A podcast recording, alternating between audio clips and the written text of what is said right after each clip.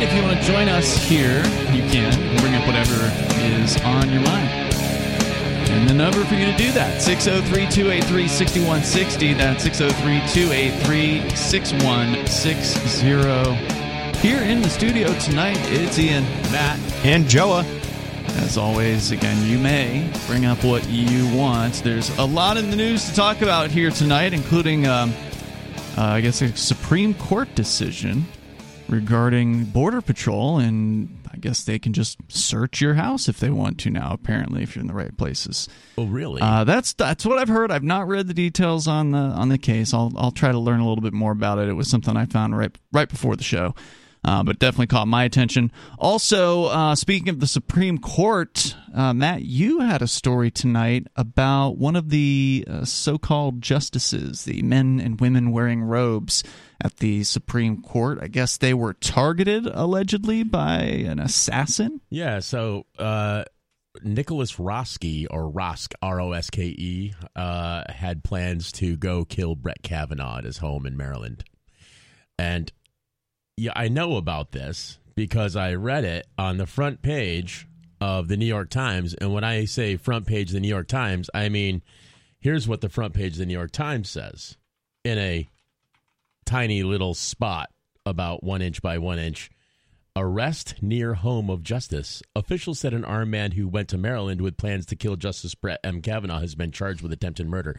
Hmm. You would think that when some whack job goes to murder someone as high level and important as a Supreme Court justice that it would make bigger news on the cover of the New York Times. But it just got a little blurb. Little blurb. And it tells you to go back into the, you know, 20th page of section really? A. Yeah, they put it on the the full story is on the 20th page of section A of the New York Times. Well, guess what? It turns out the wacko wingnut killer who was going to kill Supreme Court justice was a left winger.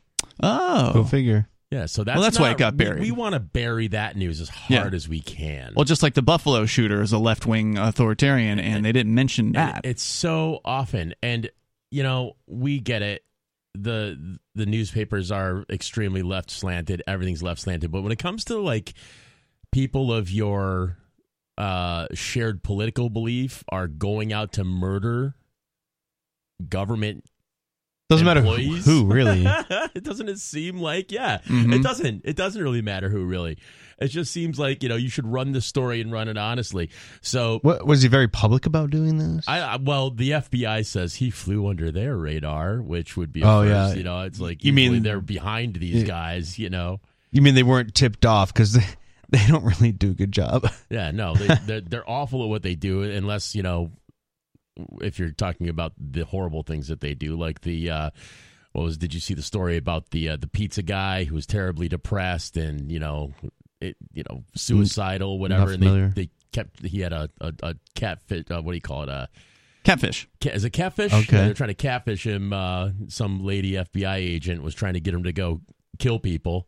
And he kept saying, no, no, no, no, no, I'm not going to go kill anybody. Right. They were I'm trying to take advantage. Uh, I saw this story as well. They're trying to take advantage of a guy in a serious mental problem in yeah, a bad, bad state. distress. And, And, he refused, right? refused to do it. And so then- what did they cook up? They arrested him on a gun charge. Oh, geez. Uh, they're always going to find something. So I because he wouldn't go along with what they wanted him to do, they trumped something up and against him. And mind you, what they wanted to do was go kill people. Right. Yeah, but you guys hear about when the FBI raided, uh, you know, several businesses in a home and you know took their I heard about crypto and Yeah, yeah. and all that's kinds of other stuff. You know all about that, I right? do, yeah. Crypto Six, the Crypto Six Yeah, that was ridiculous. I can't believe they did that. And they're still prosecuting uh, myself and Aria, unfortunately, and uh, we're now facing dozens of charges.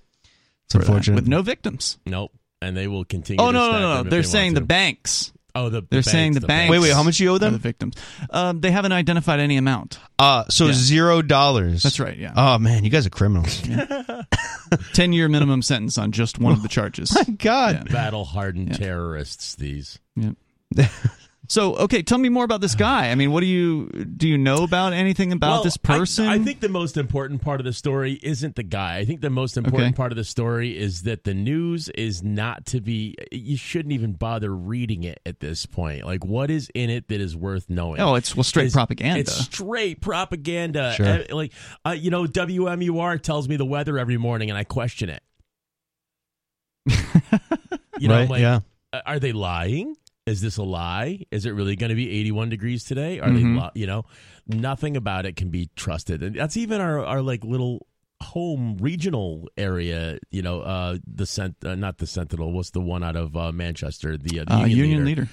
The Union Leader. You read it and it's just, I don't know where they're getting their, no, their stories filtered to them from, but it's just straight propaganda, even on the little level Absolutely. and, and and I can't believe anybody takes any of their any of their personal information from it by which they guide their their uh, their personal belief set. Well, uh, Jeremy Kauffman, who is the uh, Free State Project Board of Directors member and the founder of both LBRY and was involved, I think, in Odysee to some extent as well, the video sharing services online. Uh, he filed, I guess, today up in Concord, along with Karlyn Borysenko, for the Libertarian Party's U.S. Senate and gubernatorial races, uh, the two of them.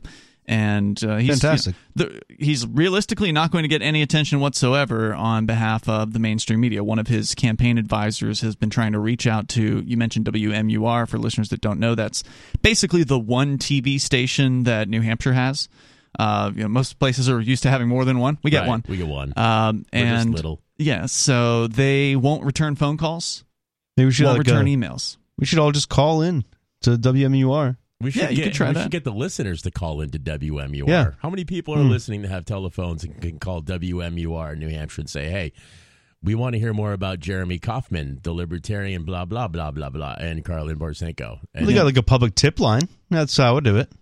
I presume they do. Yeah, Yeah. most most TV uh, news stations do. yeah, But you phone know, floods the, have worked in the past. the fix is in. You know, oh, the this fix is is in all the time. always been the case, and it's one of the reasons why you know uh, when uh, when you and I filed for office, Matt, and as I know you have done uh, within the last day, and I did last week, um, we filed as Republicans because now I know I'm not going to get any attention because I'm running in a Republican primary against another uh, Republican, and everybody knows I'm a Libertarian.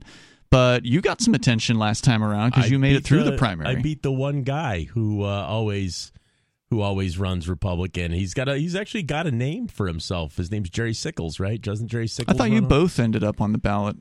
Uh, did we? I don't know. I came. You in beat with him, I think, in the votes. Yeah, I came. With, I came in Yeah. with more votes than he had. So- But you meet you got through the primary, and so you actually got some some news media attention Mhm. because you had an R next to your name, That's right. and so Like that's pi- what makes is the that- difference. Is that like a pirate thing? Arr. there is such a thing as the Pirate Party. Oh, really? Uh, they don't exist in New Hampshire that I'm aware of, but it is a thing. It was founded in um, I don't know if it was the Netherlands, somewhere in Europe, out of Sweden or something like that. Uh, they basically uh, stand for intellectual pro- the end of intellectual property. That's kind of their main thing, and they take some pretty anarchist. Oh, these were the positions. this was the Pirate Bay people, right? Well, I don't know. I want to. they- I don't want to like directly associate them for a I, second. I don't know if they per se were invol- involved in the founding of it. The guy who was the most well known is a guy named Rick Falkvinge. Um, How did you say that? I know. I mean, I've don't met don't him- say it again. I've met him in real life, so I know Oh. I know how to uh, pronounce his name. But uh, he uh, he was at uh, Anarchapulco a couple of years. And Okay. good, you know, pretty pretty decent guy. Gotcha. But yeah, if you like uh, alternative parties you, and you you know you don't like the libertarians for whatever reason, the private party's a thing. You know, in New York, I, I'm from New York originally, and there are like a dozen political parties, and the, the, the Sure. ballots are flooded. You can get, but here in New Hampshire, we have D or R. Like back in Yeah. Rhode Island, there was this this guy. Um, he was really fed up with like Pawtucket, Rhode Island specifically, and he started his own party called Sick of Scandals. So Nice. it was great. Is it still going? Uh, I don't know if he ran again, but that It's was hard. you It's could hard just to- name your party anything. I you know It, it- can you actually get on the ballot? Though? yes, it says Sick of Scandals Wow. next to your name Well, that's pretty decent. if if you want that sort of thing. because it is difficult uh, to get third parties on the ballot in a lot of places. Anyway, if you want to comment, you're welcome to join us here. Somebody in the chat room pointing out that uh, the U.S. House has passed a gun control bill, and I did see some of the uh, the details on that. It looks pretty ugly. Have you been following that at all, A little bit. All right, we can talk about that coming up too. The number is 603 283 6160 because I imagine it's going to pass the Senate. And Probably. that's not going to be good for gun owners in the United States. Will it actually encourage them to secede? That's the ultimate question. You can join us here and bring up what you want on Free Talk Live.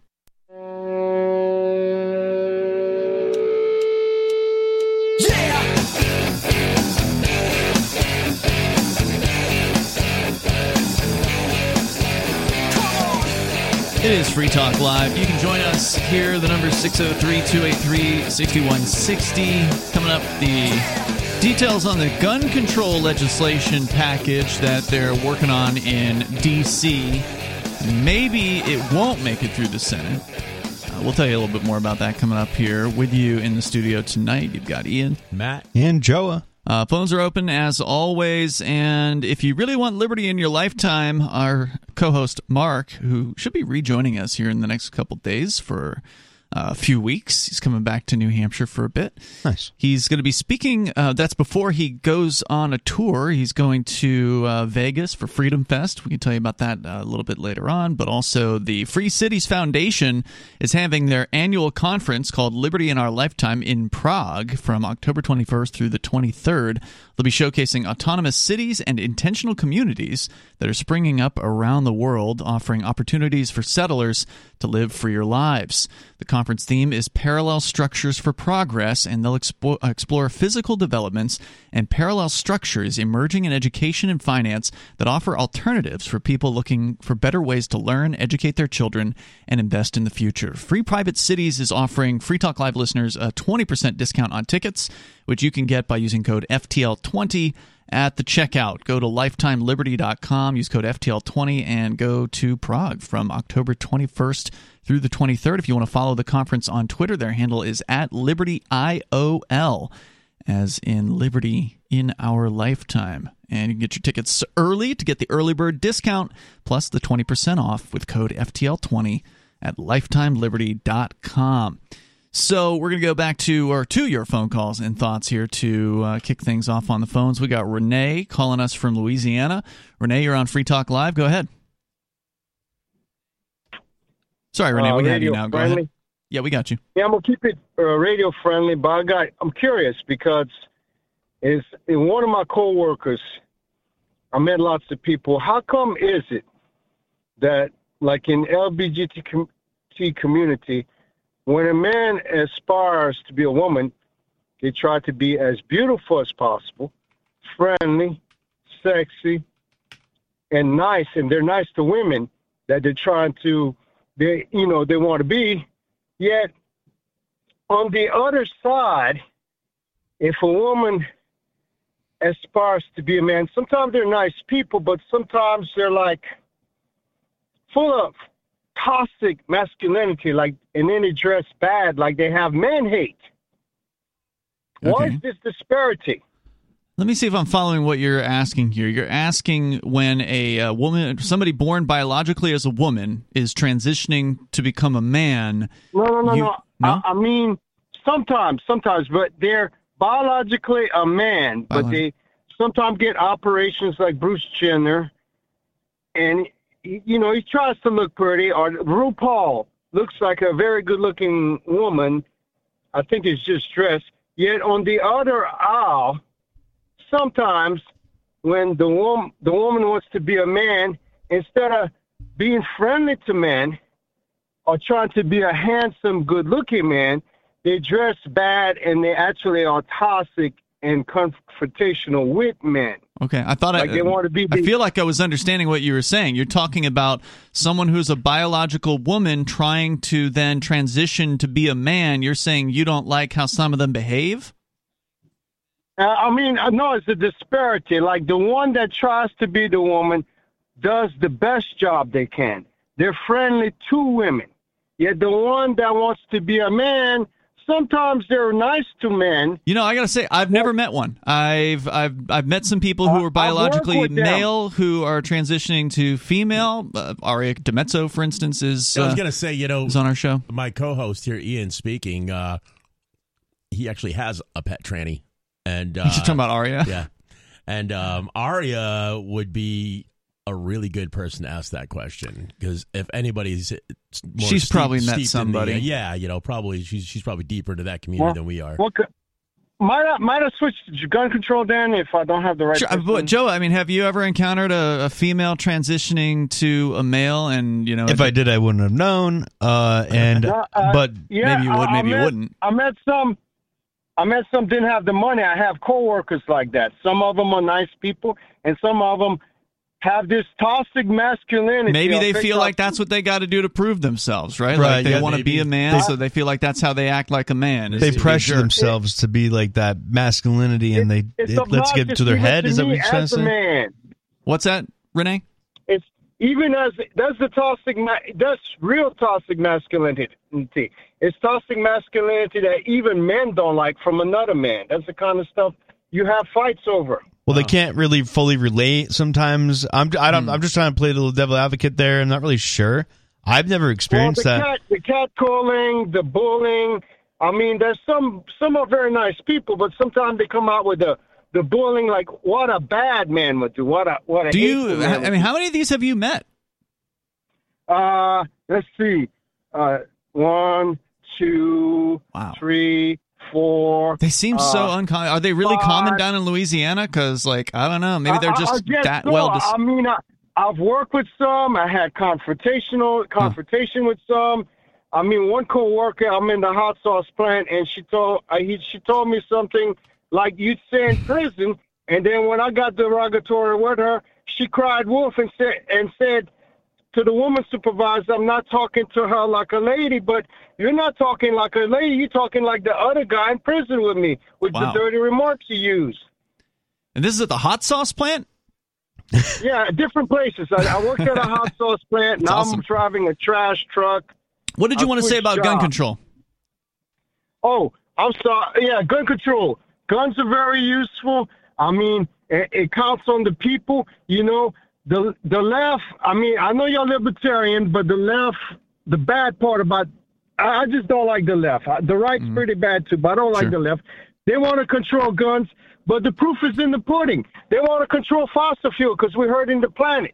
Next thing you know, they're going to control texting. We won't be able to have our phones like little kids because we wreck with them and we text. Oh no, gonna no, they love have people pools having 'cause we might phones. It's a way to drown in them. control people. They they think that uh, you know the phones are basically an adult pacifier, and they're very very Oh, useful to the state. And they can also hack into them and watch what you're saying and things like that. They That love too. for people to have phones. Thank you, Renee, for the call tonight. I do appreciate hearing from you. Uh, yeah, and they can, of course, they can monitor where you are at all times because They can basically control a lot of decisions because a lot of people are, you know, I don't know how do I put it, short minded, like they uh, short attention spans. Mm-hmm. So that way, like if they can get their their phone to distract them on something, maybe they wouldn't go on down that rabbit hole. Yep. Or uh, just for instance, not so much conspiracy, but like literally, they they try to get us distracted into our into their routines so that they can market us.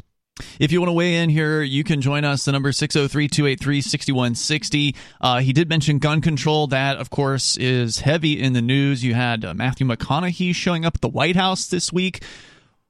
Awfully coincidental that he happened to be born in Uvalde, Texas. I know. What's up with that? What, That I is wonder what the conspiracy theory world says about that. it seems pretty obvious, right? Like the I think the conspiracy would be that the guy who did the shooting was, you know, mind controlled or whatever by the federal government into doing it, and specifically in Uvalde, Easy to believe. because Matthew It was McConaughey is wacky. He he was he, he was kind of like the Johnny Depp on the stand recently. McConaughey. Yeah, he seemed kind of wacky. He's definitely crazy. I mean, he wants to control you, and he's a psychopath. There's more coming up. It's Free Talk Live. Do you feel like your country no longer holds your values? Have you dreamt of a place where liberty minded people can come together and leave government overreach behind? There are many people just like you that are discovering freeprivatecities.com. They start at freeprivatecities.com and connect via the social media links shown there. All skills will be needed when the first of the free private cities open. It's sooner than you think. Stop arguing and build freeprivatecities.com. freeprivatecities.com.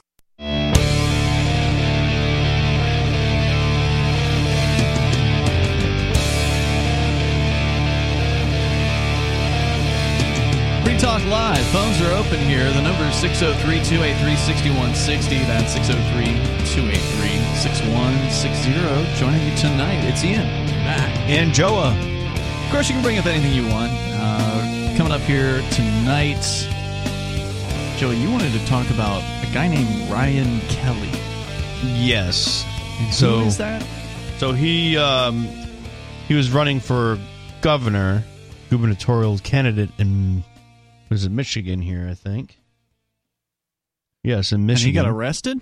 And he was arrested by the FBI on Thursday, so today, and charged with several misdemeanors over his alleged participation in the pro-Trump protest, Capitol Hill, January 6th. You know how it goes. You know they're taking them all down. You know, um, uh, which this came after uh, hours after, or sorry, hours before the Democrats kicked off a congressional hearing into the protest. So they must have, you know, found out new information during all this, and you know, probably one of the lefty congressmen was like, "Here, FBI, might want to know this," Hmm. uh, or something to that nature.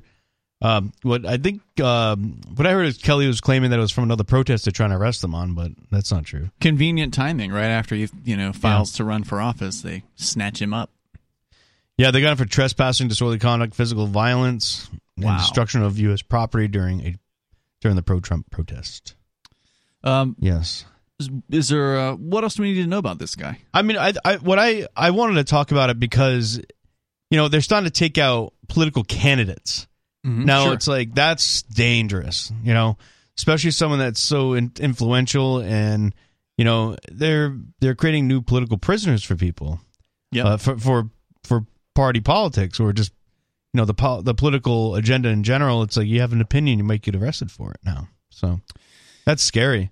I mean, That- it's that's been around to some extent. Um, maybe it's getting worse now than it's a, ever been. he's a governor. He's a candidate for governor. Like he's a he was a head running uh, for the GOP in Michigan for that position. That that's Mm-hmm. huge. I, I like you do. You start doing this across the country. You're going to outrage so many people.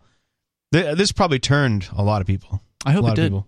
I hope it did. I hope that people are uh, so upset that they're sick and tired of the federal government and they're ready to say goodbye because I mean, there's no turning this around. No, no, there never was any turning this. Around. There's no voting your way out of this. No. No, and there's no incrementalism. It's not. There's not going to be slow creep back to whatever you thought was before. It's always going to be a downhill slide. This is the collapse. You think so? This is Yeah. fin- the finally the end of the empire. Are we there? It's a big empire. Mm-hmm.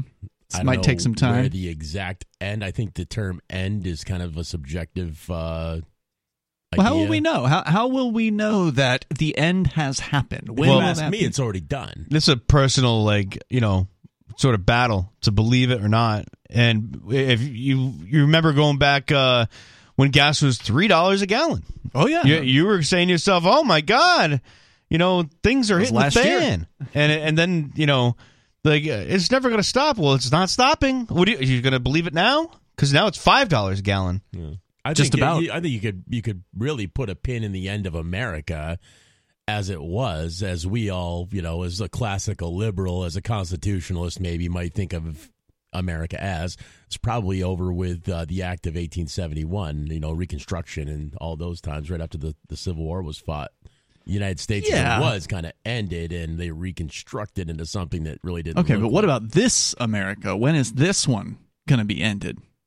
they're gonna they're gonna slow kill it as long as they can Sure, they're going to print out trillions of dollars Yeah. and they're going to milk as much value out of the people's savings as they possibly can. That's what they're in the process of doing right now. Uh-huh. But when will we know that it is finally crumbled, that it is over? maybe And it's I when it's, I think it's an individual decision. I mean, I think mm-hmm. everybody's going to have a different opinion on that. Yeah.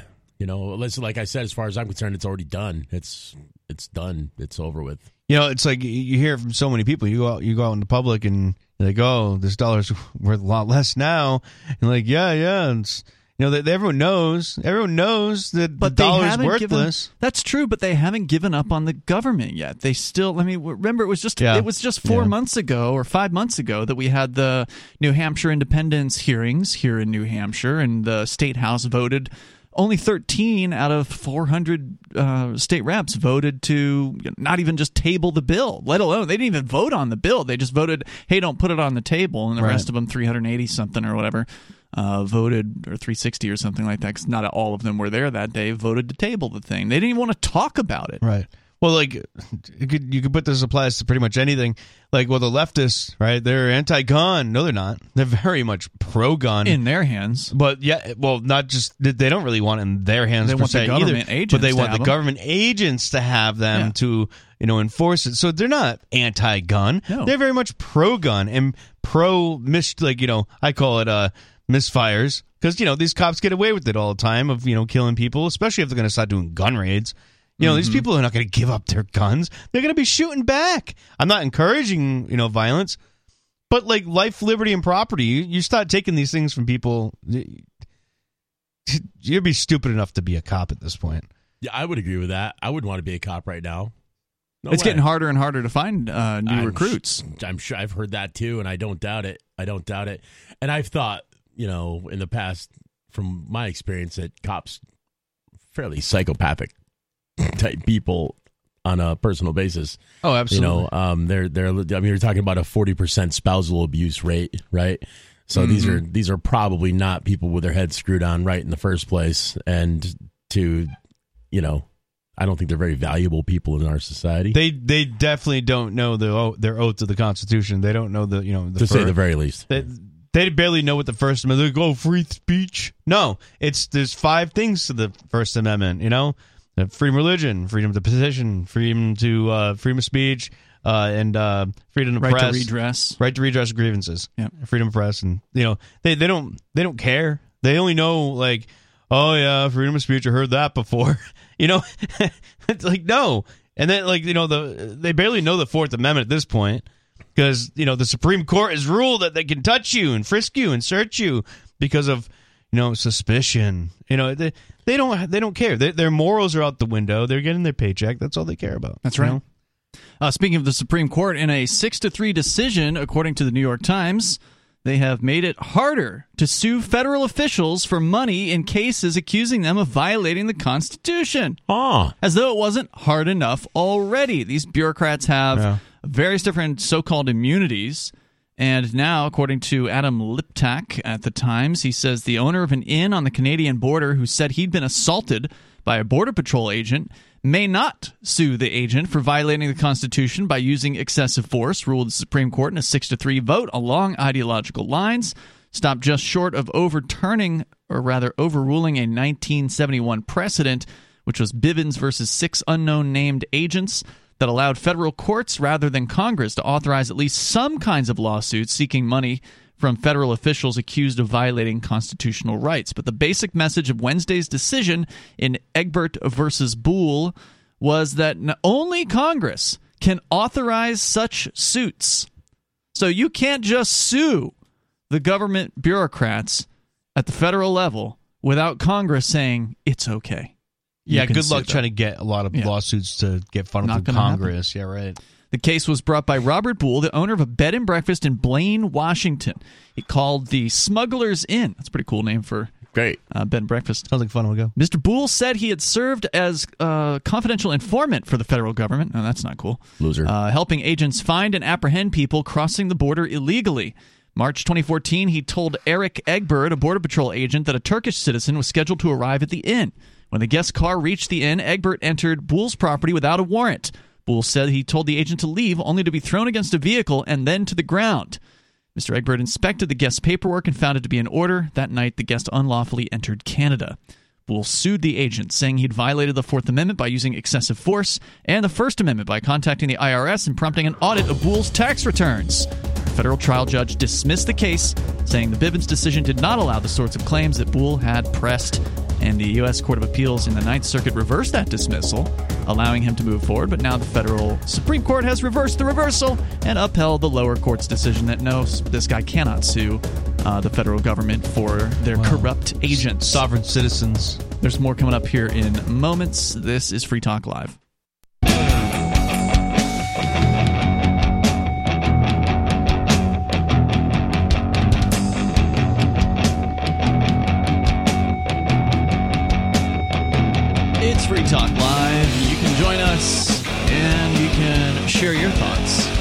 Number 603 283 6160. That's 603 283 6160. We're in the middle of a story right now. Of course, you can bring up anything you want. This story is about a man who ran a bed and breakfast uh, over on the Canadian border in Washington state.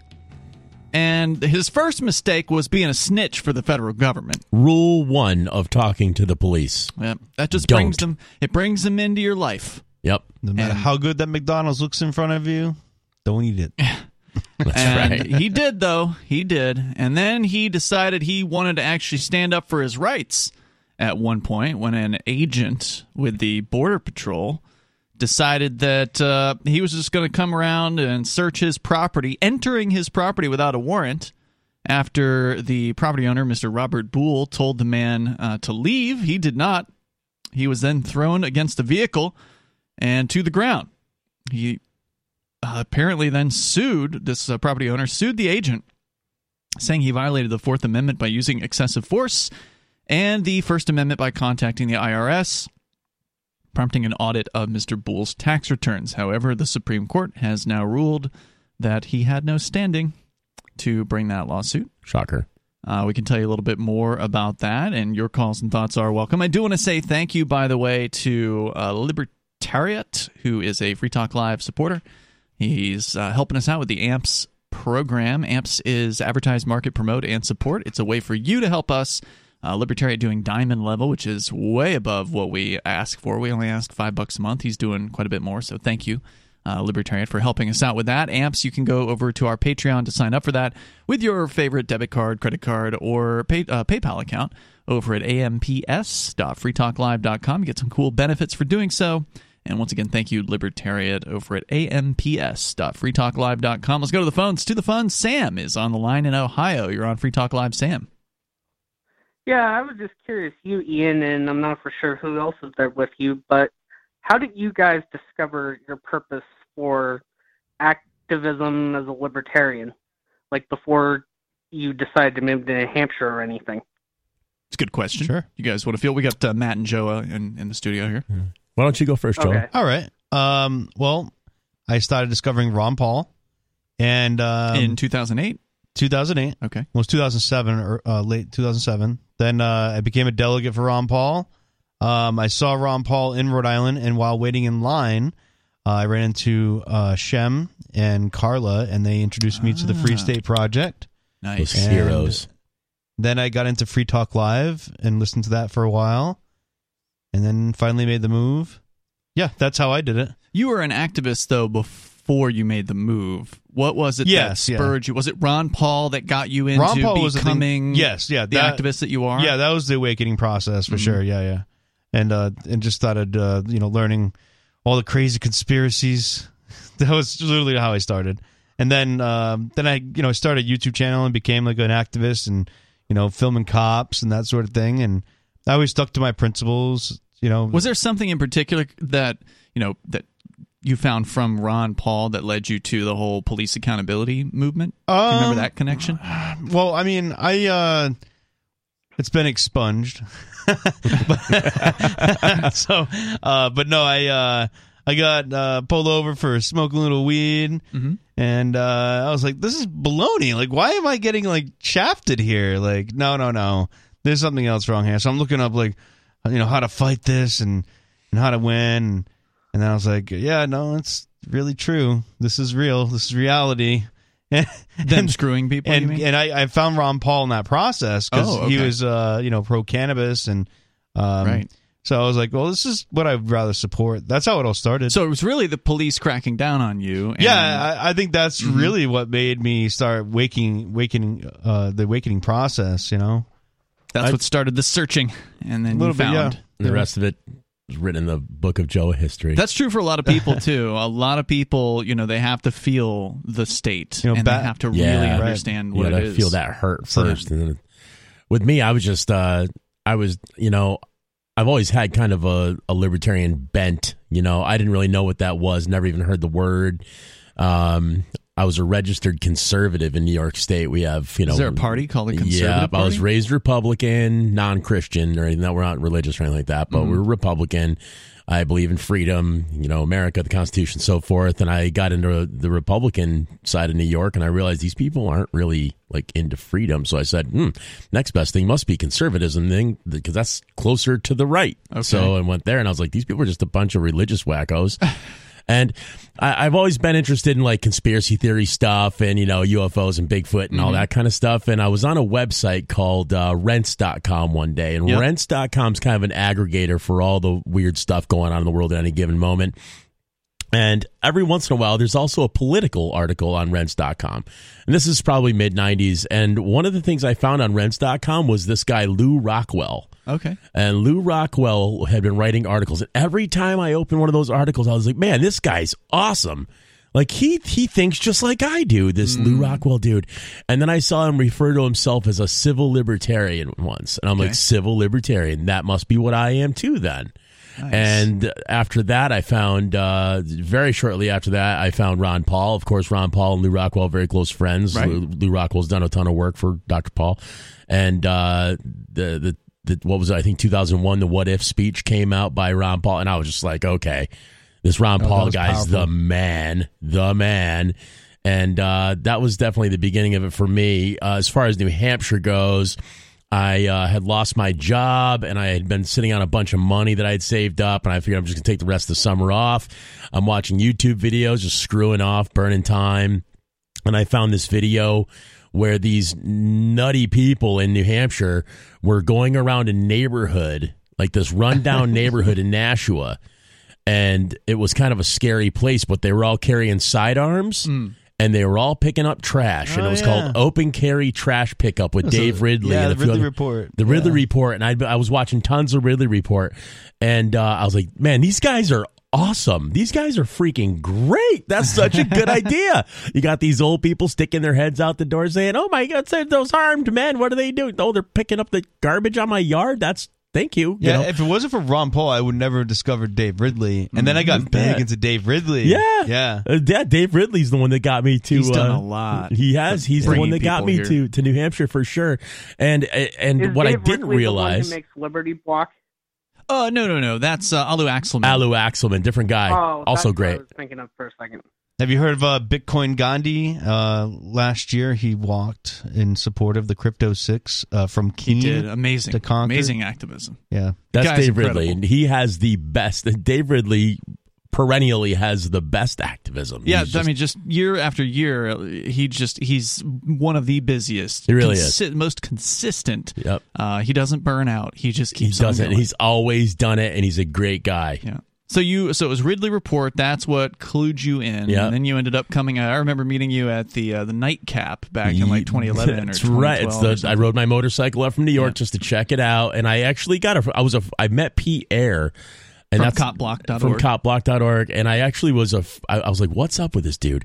Why does he have a picture of Henry Kissinger on his shirt and it says enemy of the state? Uh-huh, yeah. And it was it was Murray Rothbard, and like I would come to know that that's Murray Rothbard. I know I up, would end up reading a bunch of Rothbard. I was like, oh, okay, enemy of the state, I get it. But I thought it was Henry Kissinger, but I didn't understand Pete Eyre at first because he had Henry Kissinger on his Mm-hmm. How shirt. long was it um, after you mm, you visited Two New years. Hampshire that you made the move? Yeah, Okay. I actually planned on 2015. Uh, it was 2011. I I made a, a I set a goal for 2015 to make a move. I ended up getting an opportunity 2013, so I jumped on it. and I was two years early. Okay.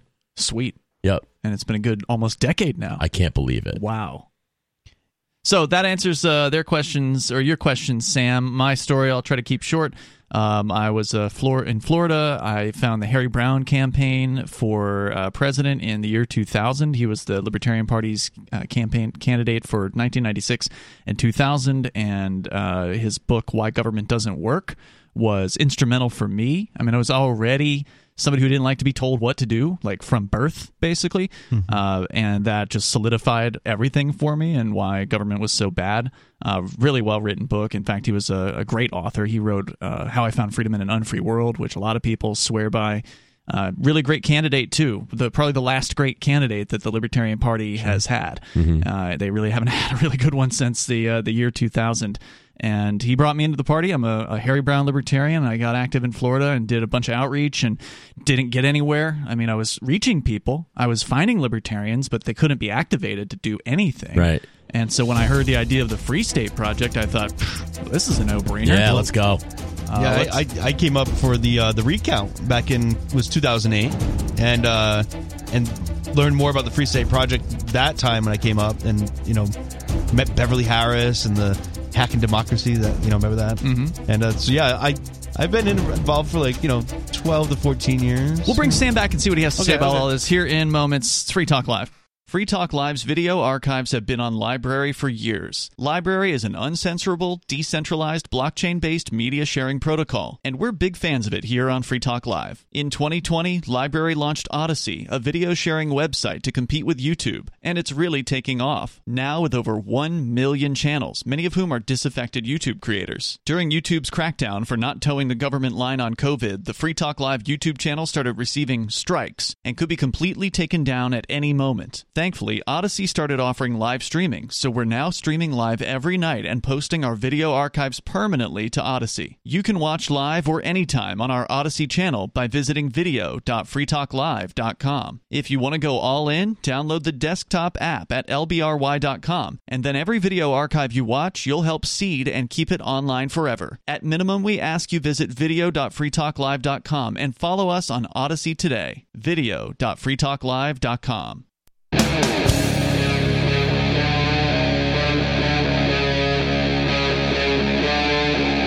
Free Talk Live.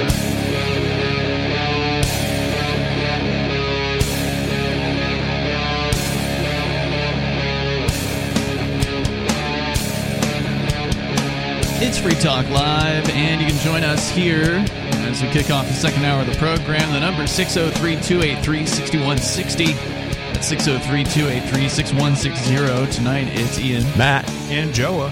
And of course, you can bring up anything you want. That is the point of the program. We bring stuff to the table to discuss as well, and if we get the chance. We'll talk more about the Border Patrol. And uh, now, apparently, you you know it's even harder than ever before to sue government bureaucrats who abuse you physically and violate your property rights. But none of us should be surprised by the recent 6 3 Supreme Court decision in that way.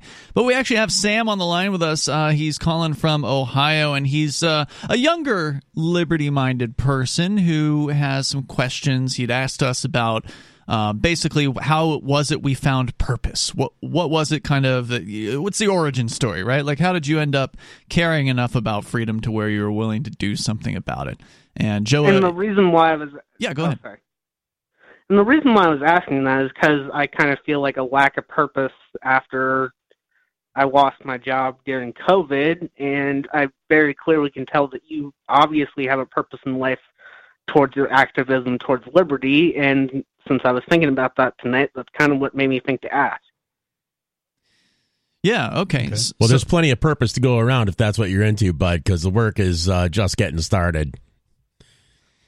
Yeah, it's not really work that pays real well generally. No. Um, Right. You know, activism But I'm- isn't something that can usually replace a job. There are some very, very few activists are able to actually survive off of their activism. I mean, you mentioned Dave Ridley, Joa. Yeah. Uh, I mean, the guy has always been a super frugal person. I mean, Yeah. right now he doesn't even have a car. Uh, so I believe that a third of his uh, diet on his hike there was maple leaves.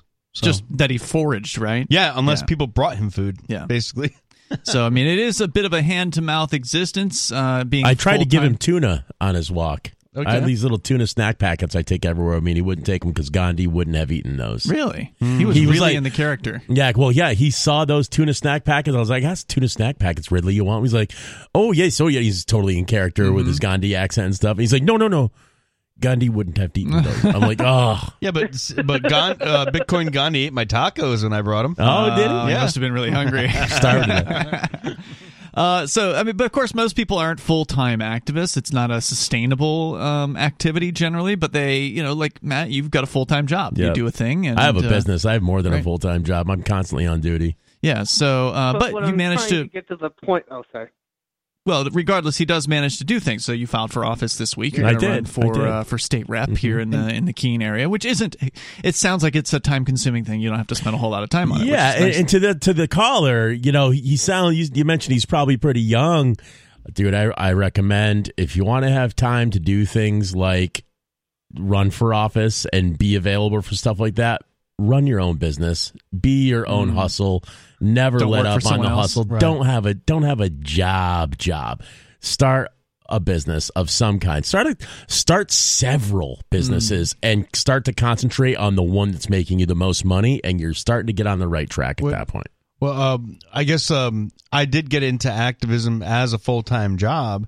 Uh, I didn't ask for it. I actually someone asked me, "Hey, do you mind filming this?" And I was like, "Yeah." So I walked across the street and started filming. Mhm. Next thing you know, I got a viral video, and that's how my YouTubing career started. And I was able to do it full time for a while, and got paid more than full time jobs that I ever worked for. nice.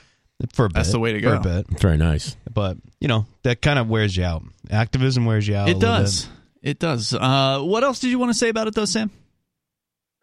I guess mm, I'm just kind of trying to think about the fact of that, like, it seems very depressing the state of the world is in, but you always manage to seem to be upbeat and happy about it, and like, it's kind of the way I want to be, and so that's the reason why I was thinking about it. You can do it, dude. Yeah. You can do that. When, when you're on the right side of things, that is that is enough motivation to keep you Uh-huh. Yeah, and don't don't let people get you down. Do not don't let circumstances get you down. You got to be the shining star in the darkness, man. That is, you know, the, the the torch of liberty is a real thing, and you can have it. You can be it. You have to live it, and uh, it's a good life. It's an honest life, man. That's good advice. Uh, the you get to control your reactions. You get to control your internal state. So no matter what's going on in the world, no matter how depressing uh, it is, no matter how awful, how tyrannical uh, it might be, they can't ever control your thoughts, and so you get to decide what those are. If you want to be brought down, if you want to feel depressed, then there's plenty of things to be depressed about.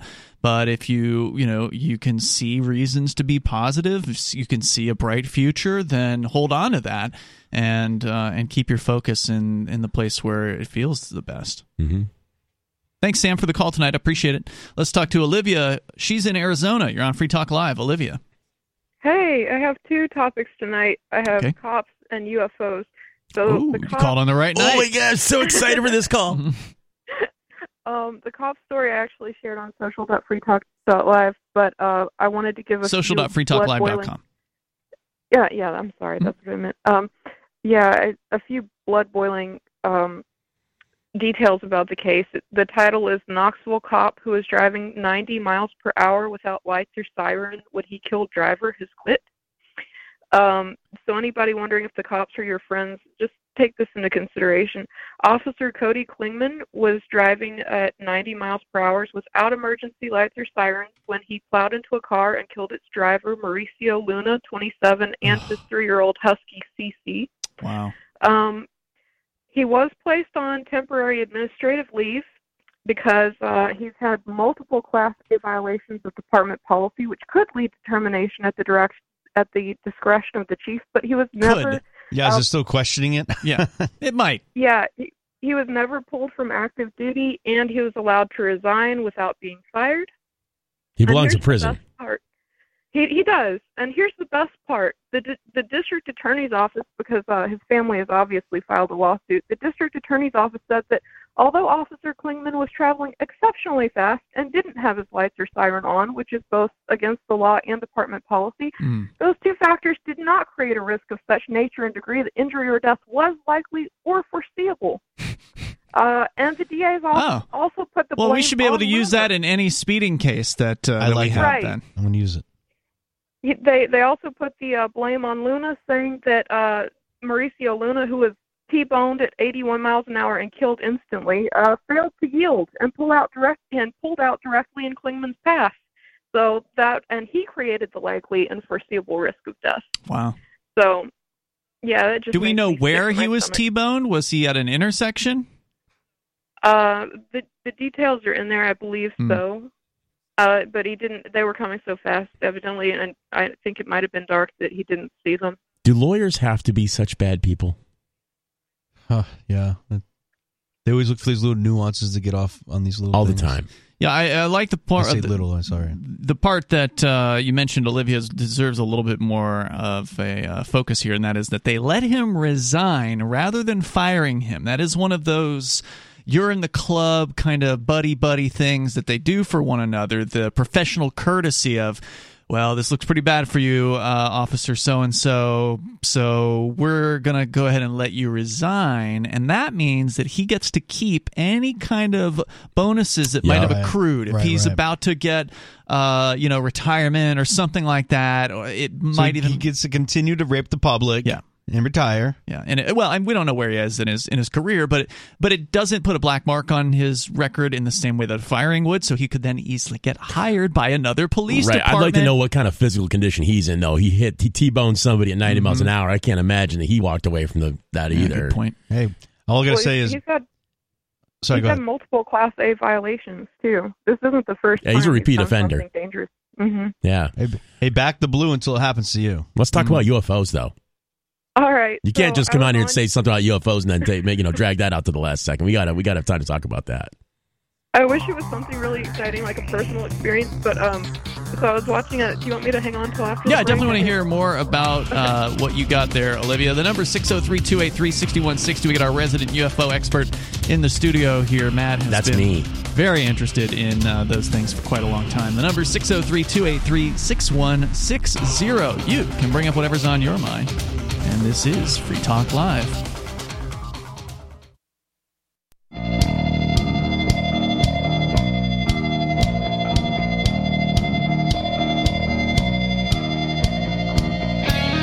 This is Free Talk Live, and you can join us. The number is 603 283 6160. That's 603 283 6160. Here tonight in the studio, it's Ian. Matt. And Joa. And uh, Free Talk Live is brought to you by Bitcoin.com. You ready to start learning about cryptocurrency like Bitcoin and Bitcoin Cash? Might be a good time to do it. Head over to Bitcoin.com, click Get Started at the top of the page. You'll find some introductory videos there that you can watch at your leisure. At the very least, you should watch the first one. It'll take you, I think, all of three minutes, and you get some really important basics down when it comes to the. Uh, there's some new ideas here in uh, the world of cryptocurrency, and you ought to learn those before you decide to, uh, to jump in with uh, with any money. Uh, go to bitcoin.com, click get started at the top of the page to do that. If you want to get the latest news headlines about crypto, they've got those over on their news site. That's news.bitcoin.com. We go to Olivia. You had something to say about UFOs. Go ahead, Olivia. Well, now I've got two things because I didn't realize Matt was an enthusiast. But the first one was I was on YouTube and I kind of like to watch some UFO stuff every once in a while. And I came across this video called "How Did Bob Lazar Get All This Right" by Strange Files. And underneath the video, you know how they used to have those little COVID banners that said, "Here's a link to the CDC," you know, Oh, this yeah. misinformation. Well, under the video, it says context. Area 51, Encyclopedia Britannica, and it's got like a blurb from the Encyclopedia Britannica page on what Area 51 really is. Hmm. So I just thought now they're putting disclaimers on everything. I. Wow. God. Um, and the second part for Matt was um, actually like last month or a, a couple of weeks ago, there was someone in the Free Talk Live YouTube chat who was calling themselves Valiant Thor, saying that they were from a testing ground in New Mexico. Now, I don't know if this is true, but that's kind of interesting. And they gave details of Valiant Thor's spaceship that's allegedly, they said it was a true story. I don't know if it was a prankster or if it was a real deal, but that, I thought that was kind of neat. So wait, you they were that is? saying that the Valiant Thor is somebody who came here from afar and they they landed a spaceship. Yes, this is an old story from like the 1950s, 60s during the Eisenhower administration. Allegedly, there were some uh, Venusians who came here to help Earth avoid a nuclear war, and one of them was called Valiant Thor. There's a book called Stranger at the Pentagon. There's also another one called Outwitting Tomorrow. They're free on Wasn't this the uh, yeah? You called about this one book before, and it was supposedly god awful. Uh, we looked at some of the reviews where apparently this supposed Venusian was here just to talk about Jesus Christ, and it was like, yeah, it Yeah, doesn't really. You know this seem story. Like, I think I, I think I remember that story as well. doesn't really seem like something a real alien would be uh, be pushing. Yeah, but like for for a little doubt there is that a lot of people think the Bible is you know they talk about these angels is actually aliens. So Or may- demons. maybe Jesus was an alien. Could be. Maybe Thanks, the, maybe the ancients were uh, maybe the ancients were misinterpreting some things that they were seeing in the sky and Yeah. ascribing mythologies to them or something. You This might be true. I know the UFOs are there. I mean, I've seen thirty, at least thirty, 30? three Wow. of my well, eighteen of them were at once. Whoa. So subtract eighteen from thirty-three, and all the rest were singular, one at a time over the years. But You know what looks like flying saucers too? Mushrooms. And I think they're all eating mushrooms. you think so? Yeah, I think Jesus was a mushroom. You think Jesus was a mushroom? Yes, he was born in a It may have been. There- in the there's a uh, there's the right. the stoned ape theory, right? Is uh, what started uh, civilization, started the uh, the incremental intelligencing of the human monkey a long time ago. They started eating hallucinogenic mushrooms. There's a whole book uh, Bonnie and I read by Terence McKenna all about Yeah. that. Yep. And how the humans over time have been eating hallucinogenic mushrooms, and that's what like led us to be able to speak to one another. Mm-hmm. Yeah, the, the Pope instance. dresses like an Amanita muscaria mushroom, Does he? and yeah, yeah. There's a lot of uh, there's a got lot a of red and white hat or something. like ra- No, but we can find photos on uh, you Google or whatever if we search Pope slash mushroom or well, whatever. like reindeer, they they dig like feet in, uh, into the snow below Christmas trees, what we consider Christmas trees, to find mushrooms so they can trip. Yeah, the Mm. idea of decorating a Christmas tree, I think, from what I understand, was the uh, these Norse holy men would Yeah. walk up into the mountains and they'd find Amanita muscaria mushrooms Yeah. and they would pick them and they'd put them in the boughs of a tree to or, dry. And or in socks, and they would hang them over their fireplace to dry you, them. th- oh, there you go, there you go. And then they'd have a festival of them, and everybody'd start eating uh, tripping mushrooms and. It's so magical. Yeah. Christmas time. it's so magical. The funny thing is, the Amanita muscarias aren't even hallucinogenic, right? They are actually Mm-hmm. poisonous, and it causes your brain to release a hallucinogen. Really? Ah. Yeah, something like that. And that's where the the whole, the whole idea of the religions came from, at least the Judeo Christian ones. If you want to weigh in, feel free. The number is 603 283 6160. You can, of course, bring up whatever you want. We were talking earlier about some people that do need to trip. Uh, the Supreme Court, they unfortunately are really uh, stuck up individuals, and they will do whatever it takes to protect their protectors, which, of course, is the police, uh, because the police aren't here to protect you, they're here to protect the state. And they're here to protect the courts, and they're here to protect the legislatures, and they don't care about your rights. Sounds like a vicious cycle, doesn't it? Yep. And now they've done it again with a six to three vote, where they basically said that a, uh, a border patrol agent was completely justified in attacking a man after illegally entering his property without a warrant. And the man who owned the bed and breakfast in this particular case, Mr. Roger Boule, Robert Boule, uh, was was not able to sue. And they said, nope, no, you can't sue. Justice Clarence Thomas, writing for the five, writing for five of the justices in the six-three decision, said the court has only twice extended uh, the previous case that also uh, the, the previous case that limited your ability to sue the state, uh, the federal government specifically, which concerned the unconstitu- unconstitutional search of a home in Brooklyn. Uh, most recently in 1980 in Boule's case thomas wrote quote the court of appeals plainly erred when it created causes of action for Boule's fourth amendment excessive force claim and first amendment retaliation claim unquote. He wrote further that courts should focus on a single question in such cases.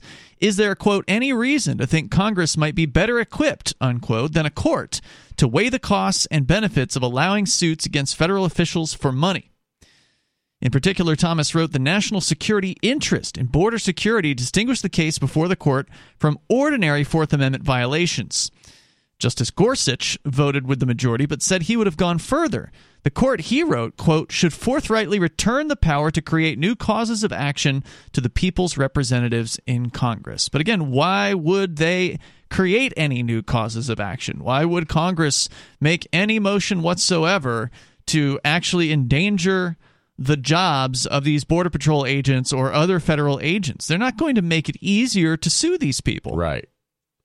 Sotomayor, uh, who's uh, joined by Breyer and Kagan, agreed that Boule could not pursue his claim under the First Amendment, but she wrote that a Fourth Amendment claim based on the agent's excessive use of force was permitted by the previous case. But again, they were in the minority. They were the three who uh, who voted to let him move forward, but they lost. She wrote that Boule's case, quote, is a far cry from others in which the court declined to extend Bivens for reasons of national security or foreign relations. It, it's funny because like even the Supreme Court, uh, they came with a ruling saying that the cops don't even have to protect your constitutional rights. It's not their right. duty for that. It's not there to protect and serve. And that that's the uh, the Heien versus North Carolina. So there's case law for them to not protect you, and there's another case law apparently now that they could just violate you and get away with it. Yep, that's how it is. Uh, and yet they still expect you to pay for them. They still expect you to bend over and do everything they demand. of It's not an expect. It's a demand. Yeah. It's not an expectation. There's It's more coming up. Demand. It's Free Talk Live. Join liberty minded voluntarists, anarchists, and libertarians from June 27th through July 3rd for the sixth annual Fork Fest at Rogers Campground in the beautiful White Mountains of New Hampshire. Fork Fest is a fork of the Porcupine Freedom Festival, which sold out for the first time in 2021. Fork Fest takes place the week after PorcFest, but Fork Fest is decentralized, which means that there's no ticket cost and no one is in charge. All you have to do to join the fun is reserve your camping site, RV site, or motel room with Rogers Campground for June 27th through July 3rd. There's no better place to celebrate Independence Day than around other freedom loving activists in the Shire. You can find out more at the unofficial website, porcfest.party. You can also connect with other attendees on the PorcFest Telegram and Matrix chat rooms, as well as the PorcFest forum. You can find links to those at porcfest.party. We hope to see you there. Porcfest.party.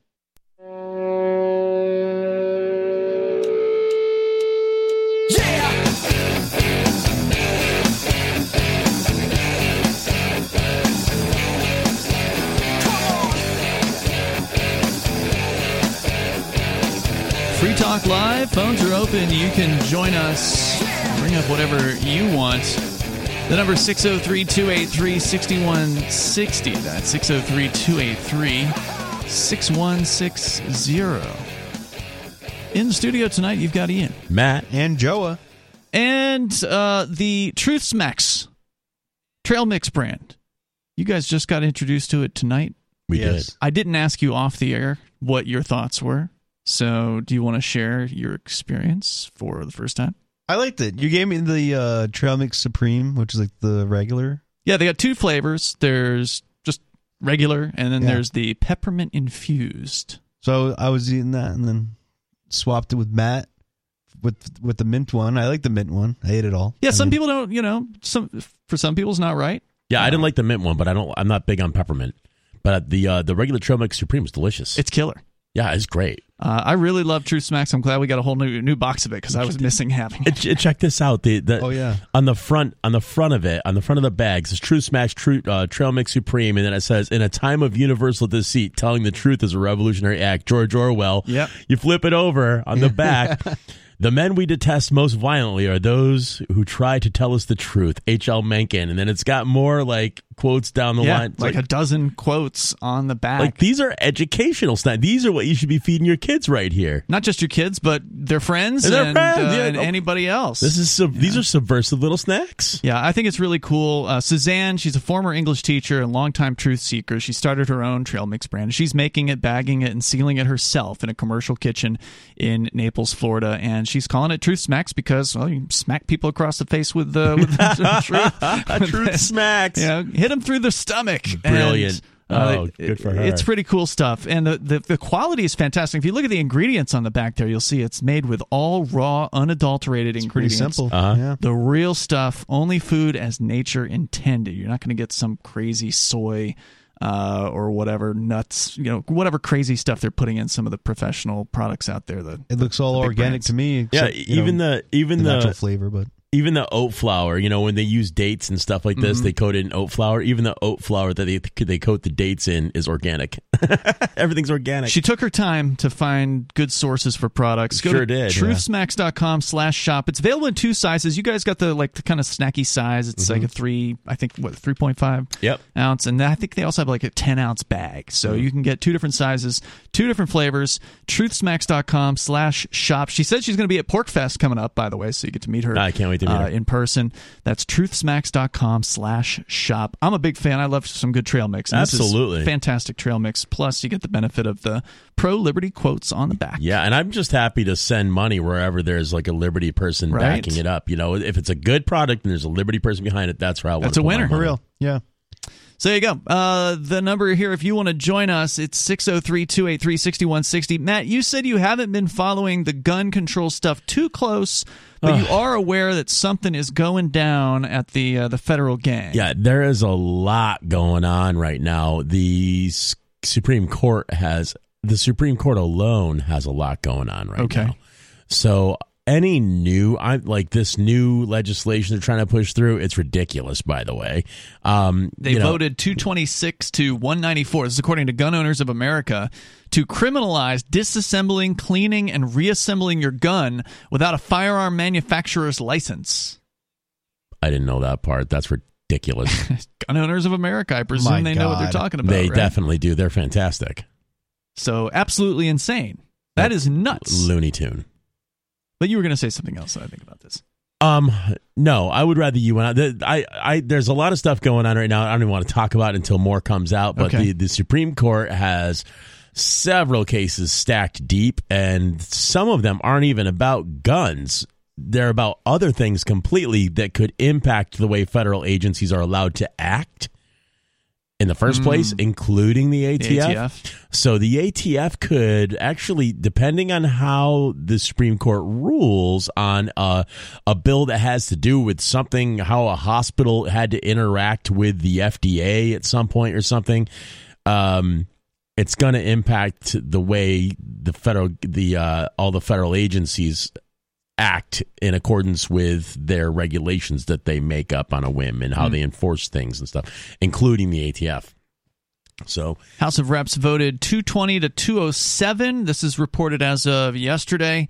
Uh, to put you at a disadvantage in self defense scenarios, your magazine would only be able to have 15 rounds, while, of course, criminals and uh, others will be disobeying that law. So, put you at a disadvantage. Two- criminals and others. Yep. They voted 233 to 194 to pass a bump stock and bump fire ban. That's according to Gun Owners of America. They say that uh, they passed uh, 220 to 205, a bill to keep you from being able to access your firearm reliably in a self defense scenario. When seconds count, your gun must be locked away. They voted 226 to 197 to ban straw purchases because apparently they forgot that was already illegal. Straws? Are you serious? That's what you it could says do here. spitballs. Yeah, you could do spitballs. It's kind of like a gun. What is a straw purchase? That's where a person buys a gun um, for another person who shouldn't have a gun. Ah, okay. Yep, that's what they said here. All of this reported yesterday at the Gun Owners of America at Gun Owners on their Twitter account. They're literally passing the same laws twice now. They don't realize what there even exists already for legislation that is on the books and because there's thousands of laws on the books already. They don't really realize it. They're just they're just Just do it again. That way you can get the publicity, right? That way you can say you did something for the next election. It's like they've they've got every every moron leftist on the planet saying we just want background checks for guns. You already have. Mm-hmm. You have had background checks for the purchase of a firearm for a long time, a very long time. I, I you know, I think they're preying on idiots. I think they're I think especially the left banks on people being morons and they win that way. People are stupid. That's all there is to it. Uh, the final little note here they also banned, voted to ban 18 to 20 year olds from having semi automatic rifles for home defense, while still allowing them to be drafted, of course, and sent overseas with machine guns. And full autos and Yeah. grenade launchers and So tanks. the question is what will happen with the Senate, right? So you got all these votes in the House. According to the Wall Street Journal, Uh, the House and Senate lawmakers were set to close the week without a bipartisan framework on new laws uh, regarding gun violence, despite the flurry of action after recent shootings in Uvalde, Texas, and Buffalo. Negotiators don't have an agreement that could pass the Senate, where any bill would need significant bipartisan support. The Democratic led House pushed through several bills intended to, quote unquote, reduce gun violence. Of course, we know it will do, do nothing of the sort including legislation Thursday that would incentivize states to pass extreme protection orders, whatever the hell that means. But those Uh, bills, red, red flag laws. that's where anybody can just make a claim about you, a former Yep. girlfriend or something like that, and then the cops come take your guns, Yep. right? Uh, but those bills have you can relate to that, right, Joey? No he comment. pleads the Yeah. fifth. No comment. And New Hampshire doesn't even have a red flag law. Nope. Uh, but those bills have no chance in the 50 50 Senate, where legislation requires 60 votes to advance. Now, this is something I just, I guess I don't know enough about how the federal system works. Why do they need 60 votes for something to get through the Senate? I don't know either. I've never, I've never, I've heard, it recently. That's like, you know, Maybe that's it's the thing. overturning a law. No, it's to pass all of this stuff that we're Oh, that we're talking yeah. about here. Are they just have they just taken like a, a a poll ahead of time in the Senate to kind of get a feel for how many people are going to vote yes on this Well, thing, the, and they the, find the that they're Senate's 60 voting, short? uh, you know, 50-50, right? Like it's pretty much divided equally between Republicans and Democrats, and they know they're not going to get enough. Like they got a few Republican uh, reps to to flip on these things, but uh, they're not going to get ten of the Republicans likely to flip Hmm. and vote. They, to- didn't, they didn't go to Jeffrey Epstein's island or something. Yeah, Right, right, They don't have right. something on them. They don't have anything on them. Uh, so right now, it doesn't look like they're going to get this stuff through.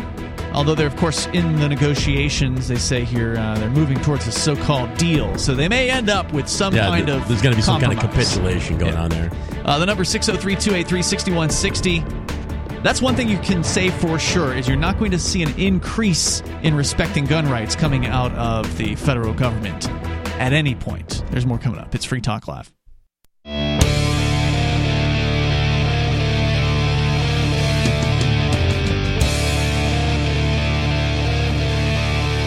It is Free Talk Live, and you can join us here if you want. The number 603 283 6160. That's 603 283 6160.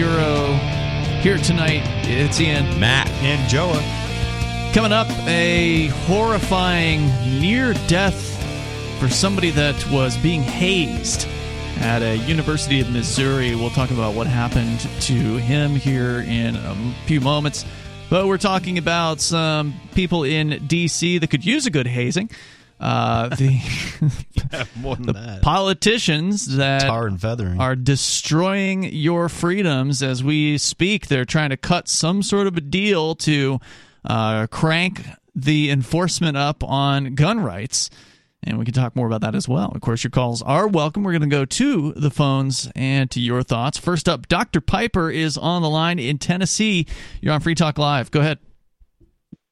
Yeah. Hey, uh, I just a couple of things. One was the uh, uh, the Olivia was talking about the uh, policeman, and I'm calling from Knoxville, Tennessee, Mhm. and that crash actually happened like about a mile from my house. Oh wow. wow. Where where was it? This this guy got T-boned uh, by a cop at 90 miles an hour. Well, th- yeah, the, the the major thoroughfare that the cop was on was called Kingston Pike, and uh, it uh, the the the person who turned on was coming from a side road, and uh, Mhm. obviously no no lights or siren. How are you going to know that thing's headed towards you? You know. Right, so And they're trying to blame the the victim here. They're they're trying to claim that Yeah. oh well, this guy just pulled right out in front of this speeding cop. But is it your understanding that he had the right of way and he was just going and he he wasn't like blowing through a red light or anything, was he? And, and the fact that he had well, it it occurred at a red light near Okay. a red light. Okay. So um, I'm not sure, but uh, he had no lights or sirens on, and Mhm. obviously they the DA ruled that that didn't contribute. But he was also not wearing a seatbelt, and the driver that he killed was, so Wow. he should be written up for that at the minimum. But murdering someone is also bad. So yeah, I just wanted to mention that real quickly. And then the other thing was with the UFOs.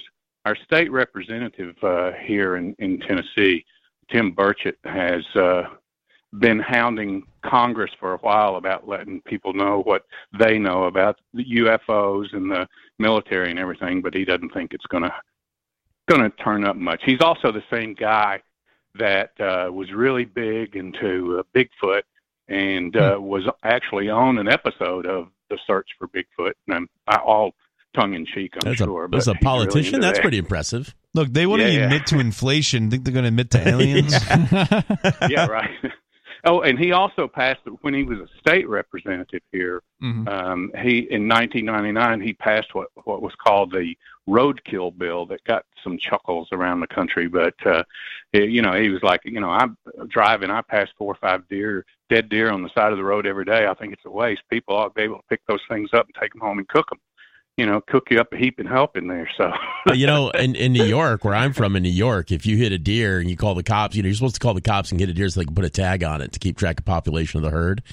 And if you call the cops and there's one nearby enough where they can get to you before you leave, they will ask you, "You want it?" Hmm. They always ask you, Yeah. "You want it?" That- that's Yeah, upstate well, New York, well, so Now, well, now they've codified it here. You have a right to it. No, no, no pets. You know, you can't do any any dogs or cats or anything like that. But wildlife, you're welcome to take home and eat. So there's that. All right, Dr. Piper, anything else you want to share All right. tonight? Yeah, uh, yeah. Uh, two things. Welcome Nikki back and happy Bonnie Day. It's Bonnie Day? All right. Oh, her birthday, well, you mean? her her birthday? Yeah, a couple days ago. All right, man. Hey, Yeah. thanks for the uh, the call tonight. Appreciate hearing from you. Let's go to Bad Slave. He's in New Hampshire. Go ahead. Hi. Hey. Listen, you guys were talking about uh, why uh, the Senate needs 60 votes. Yeah. It's because of the filibuster. Uh, Oh. There's, uh, you know, a, it's different in the Senate. It, it it's kind of a, a break on if if there's one person in the Senate that uh, that just vehemently disagrees with legislation is you you've got in order to override this filibuster you Hmm. have to have 60 votes I see. Okay, so and the filibuster is where somebody just gets up and talks and talks and talks, right? So they can actually argue about these things. And Not not, that just anyone's railroad them. listening, but yeah. What? well exactly i mean i i i'm i'm supportive of of you know interfering Sure, I mean, if, that- if it works. Uh, and and uh, I know Rand Paul has been known for doing some filibustering in, in recent times. So he's just- pretty good at it. Just to clarify, is the goal of the filibuster to run out the clock on whatever their current session is? Like they have to talk basically until the end of the the the meeting or whatever. Otherwise, they could then just vote 50-50? I, I you know, I, the, the the details, I'm not I'm not exactly sure on. I, Mhm. It's supposed to be like you you just got to stand up and keep talking, you Right. know, uh, and uh, you know sometimes they just get some long thing and just read it or whatever. The uh, filibuster, it- according to Wikipedia, is a powerful legislative device in the U.S. Senate. Senate rules permit a senator or senators to speak for as long as they wish and on any topic they choose, unless, quote, three fifths of the senators duly chosen and sworn, which would be 60 out of the 100, bring debate to a close by invoking cloture under Senate Rule 22. Even if a filibuster attempt is unsuccessful, the process takes floor time. Defenders call the filibuster the, quote, soul of the Senate, unquote. It's not part of the Constitution, becoming the- theoretically possible with a change of Senate rules in 1806 and not used until 1837. Rarely used for much of the Senate's first two centuries, it was strengthened in the 70s, and in recent years, the majority has preferred to avoid filibusters by moving to other business when a filibuster is threatened, and attempts to achieve cloture have failed. As a result, in recent decades, this has come to mean that all major legislation now requires a 60% majority to pass. So there you go. Uh, Bad Slave, thanks for the call tonight. Appreciate the uh, heads up on that. The number here is 603 283 6160. Uh, but again, the question I guess that I still have is how long do they have to talk for? I, I presume it's just until they're done with whatever that I, that I- time frame is. I've seen it go like three days. Yeah. You know, but Like- I'm not really sure. Uh, there you go. Eight uh, six zero three two eight three sixty one sixty. You can bring up absolutely anything that's on your mind. Joe, you had a story tonight. Yes. You- the inflation numbers are about to come out again, so we're about to see what the May inflation CPI numbers, which we all know it's government manipulated, Yeah. highly manipulated numbers. Uh, but uh, they're still, regardless of the manipulation, they're still at record highs in the last Yeah. forty something Yeah, years. absolutely. So it'll be interesting to see what uh, how that transpires. I did just see in the news today that New Hampshire, which is where we do the show from, has a new record gas price high of four dollars and ninety seven cents per gallon. So. Almost to the point. In fact, some stations in New Hampshire are already above five dollars a gallon for Yes. unleaded gas, but now the average in New Hampshire is about to go up there. Earlier this week, it was California stations were showing it close to ten. Some of the, the stations out Yeah, in the there, desert. You were there just a couple weeks Yeah, ago. Nikki right, and I were just out there, and What my- did you see? Uh, well, I saw um, I saw a V8 Camaro that I had to rent Mm-hmm. that takes 93 octane, Whoa. and it drank gas like going out of style. But I also had a lot of fun driving it. But What were uh, you paying at the pump? The cheapest I was averaging, I'd say I was averaging, averaging about 6.59 Okay. a gallon. Interestingly, I found 93 octane for 619 a gallon at What a one deal. place. it was on a military base. Oh wow! Oh, they Yeah, just I- let anybody on there? Uh, it was like just Wait, Pennington? off the ba- I, I don't see. know. It was a military base. I also took a picture by uh, Vandenberg Space Force Base. Okay. That's no longer Air Force Base. We Wow. learned. We saw the signs. Like, what's BSB or whatever it was? You know, Space Force. Space Force. Okay, so uh, we know gas is up there and it's at Mm-hmm. record highs across the United States. And turns out governments have to pay for that too, right, Joe? What's going on? So yeah, uh, this is uh, from the activistpost.com. Uh, and gas prices are so high, police told to respond to 911 calls by phone. As in, they're not going to show up. This is like, as the Supreme Court's taking your, your right to own a gun away. Yeah. the, the They're probably not going to show up anyway, but now it's official. yeah, or not do anything because Right. the, the Supreme Court ruled that too. You're probably better off if they don't show up because then they won't shoot your dog or your brother. or, maybe you'll take responsibility in your own hands eventually. Yeah, there you go. Okay. But yeah, so um, this is a you know go a little bit down the article here. According to Michigan County Administrator Nicole Frost, who spoke with the Detroit Free Press, the local sheriff's office had already spent 96 percent of their fuel budget, with three and a half months still to go until the end of the fiscal year. Wow. Yep. So they're just gonna they'll just call you back. Well, they're just going to need to steal some more, right? Yeah, so they can just steal some more cars and houses from people and sell them and then use that money to buy some gas.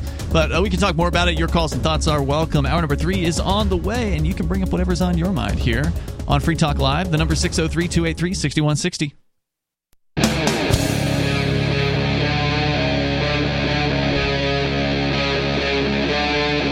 Free Talk Live.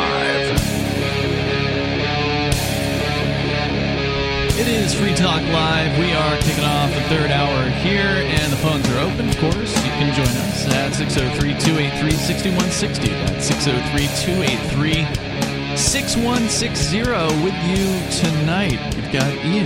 Matt. And Joa. And you can bring up anything you want here. Uh, you can join us online, of course, over at freetalklive.com. Just had a gentleman call during the, the news break there uh, saying he wanted to download last Friday's show because we were talking about how the government gang has no obligation to protect you. And he said he was shocked and really fascinated by that show. And I said, well, you can just go to freetalklive.com. You can go up to the listen menu and click on our MP3 archives and then go back as far as you need to go. And I don't know how many months is easily accessible there, but you can certainly go back to last Friday pretty easily and uh, grab whatever episode you want. Uh, but, uh, you know, Americans don't know this They information. don't, they don't realize that. No. People don't realize the cops have zero obligation to do anything for you. And unfortunately, they only usually find out when the pressure's on, when something is happening in their life and they feel like they need some help and they call the police and then they don't show up and then they get upset about it. Right. And then they try to file a lawsuit. So I, I was saying earlier how like I started a waking process when Sam had called in. Yeah. Um. Well, so before I got uh, arrested, which is expunged, uh, is that two weeks prior to that the officer that eventually arrested me, uh, he showed up to my house. I had called the police, right? Mm. Because some lady let her dog take a dump in front of my house, and I was like, "Did you even pick it up?" And then the next thing you know, she's getting out of her car, like slams on her brakes, gets out of her car, gets right in my face, and spits in my face. Wow! I called the cops. They didn't do anything for me. I was like, I was shocked. I was like, she just assaulted me, spit in my face. I'm like, I know where she lives. You can go get her. Like, you know, no. Did they even go talk care. to her? Uh, they they attempted to go to the house that she went, Mm-hmm. uh, and they asked for the owner of the car. Different person came out of the house. Uh, I ended up going to file a complaint at the police station, and you're like, "Oh no, this is not a complaint. You can't complain against this because there's nothing on the books that says spitting in your face is illegal." oh yeah, And I was- bet and- if you spit in a cop's face, they would find something. Eh, Well, no. All right. So the only like so at that time, uh, spitting only in a correctional officer's face was illegal. And I was like, "Well, let Oh, me- they would have found something. Yeah, that's what they were saying to me, and I was looking They're it up. I couldn't find it. This is like the only thing that's like on the books. You know what I mean? But it's assault. It's any, assault any on a- jury on a would police decide officer, that. yeah, and I. I just said to the cop that was telling me this while sitting there eating his donuts, I was like, "Well, let me spit in your face and see Oh, what nope. happens." You know? Yeah, you're gonna get cuffed and stuffed if that oh, happens. of course. You'd be lucky if they don't beat the hell out of you. Exactly. So yeah, that's that was like part of my waking process. Uh, learning that the cops are really not there for you. Mm-hmm. They're not a service to to be trusted. Um, Yeah, you call them in, it almost always makes things worse. oh yeah, that didn't help me. Wasted my time, so it was worse. Uh, let's go to your phone calls. Sarah is on the line in New Mexico. You're on Free Talk Live, Sarah. I'm getting off the speaker here. Okay, thanks. Oh, yes. Uh, I just want to mention that. Did you know that thousands of postal workers here in America are attacked by dogs? Yeah. And they get bit and they get injured. Great. And so, Wait, what do you Stop got? serving us. That's fantastic. What do you got against the post office, man? I mean, they- they're just trying to bring your Oh, we mail just hate to you. Conan.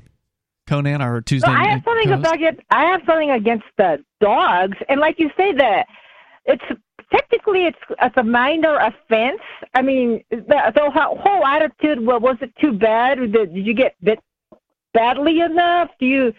Well, what it's a do- what do hazard of the want us to do job. I mean, it, you know, that's what's going to happen if you are walking around to people's houses. Dogs are going to get out. They're going to be not tied up or whatever, and they're going to. Some of them are going to be aggressive, and that's why a lot of post office workers carry pepper spray. Well, see, postal workers they they there's good ones and there's bad ones. The good Sure. ones carry treats. The bad ones carry the pepper spray. If there's a crazy ass dog that's trying to bite you, I don't know if pulling out a treat is going to uh, change its mind right on the don't know. spot. Might. I think I would But, want to uh, have both okay. on hand. But I think our state, uh, New Mexico, has a pretty bad ranking. I don't know what your ranking is, but we got a bunch of loose dogs that run around crazy everywhere. You know, I'm surprised that I'm not a dogs are going to bite me everywhere. You know what I mean? Because this um, Do you have the like wild, uh, wild- do you have a taser or a pepper or a stun gun or anything like that? Not really. It's not so bad now, but it's actually a city ordinance. But they, it's one of those laws that they don't really enforce, like what is that? That you face. have to have your dog tied up? Right, you're supposed to always have them on a leash, but Mm-hmm. I see the owners they bring out their dogs in the yard in the evening, and they they run to another dog and they almost like tear each other up or something, and it's like, oh, I think it's time for me to take them back home. So, but um, yeah, and um, so I I think there is like a some kind of a they can't cite you, ticket you, or jail you for if the dogs do injure the postal workers really bad. I'm just bringing it up because it, it's it's a really um it's a big issue, and they take it. I they thought you said it doesn't as happen that often. Well, I don't know what the often is. What made you? No, wait, I what made you call in about it tonight? Well, it happened enough where um a lot of people got killed and mauled, especially out in the smaller towns. Killed? Smaller town. Yeah, they I got mean, most mauled. people they don't get, die during a dog attack. Oh yes, they do here in Mexico. I mean, they get pit bulls. They, they hit the major major. You bleed to death if they get your arteries in your armpit. I or guess your if you're out in the middle of nowhere and you get attacked by uh, big dog, Maybe if there was like illegal drag racing going on, they could hit all these stray dogs. While smoking the menthols. Thanks for the call, Sarah. The number is 603 283 6160. Good call, Joe.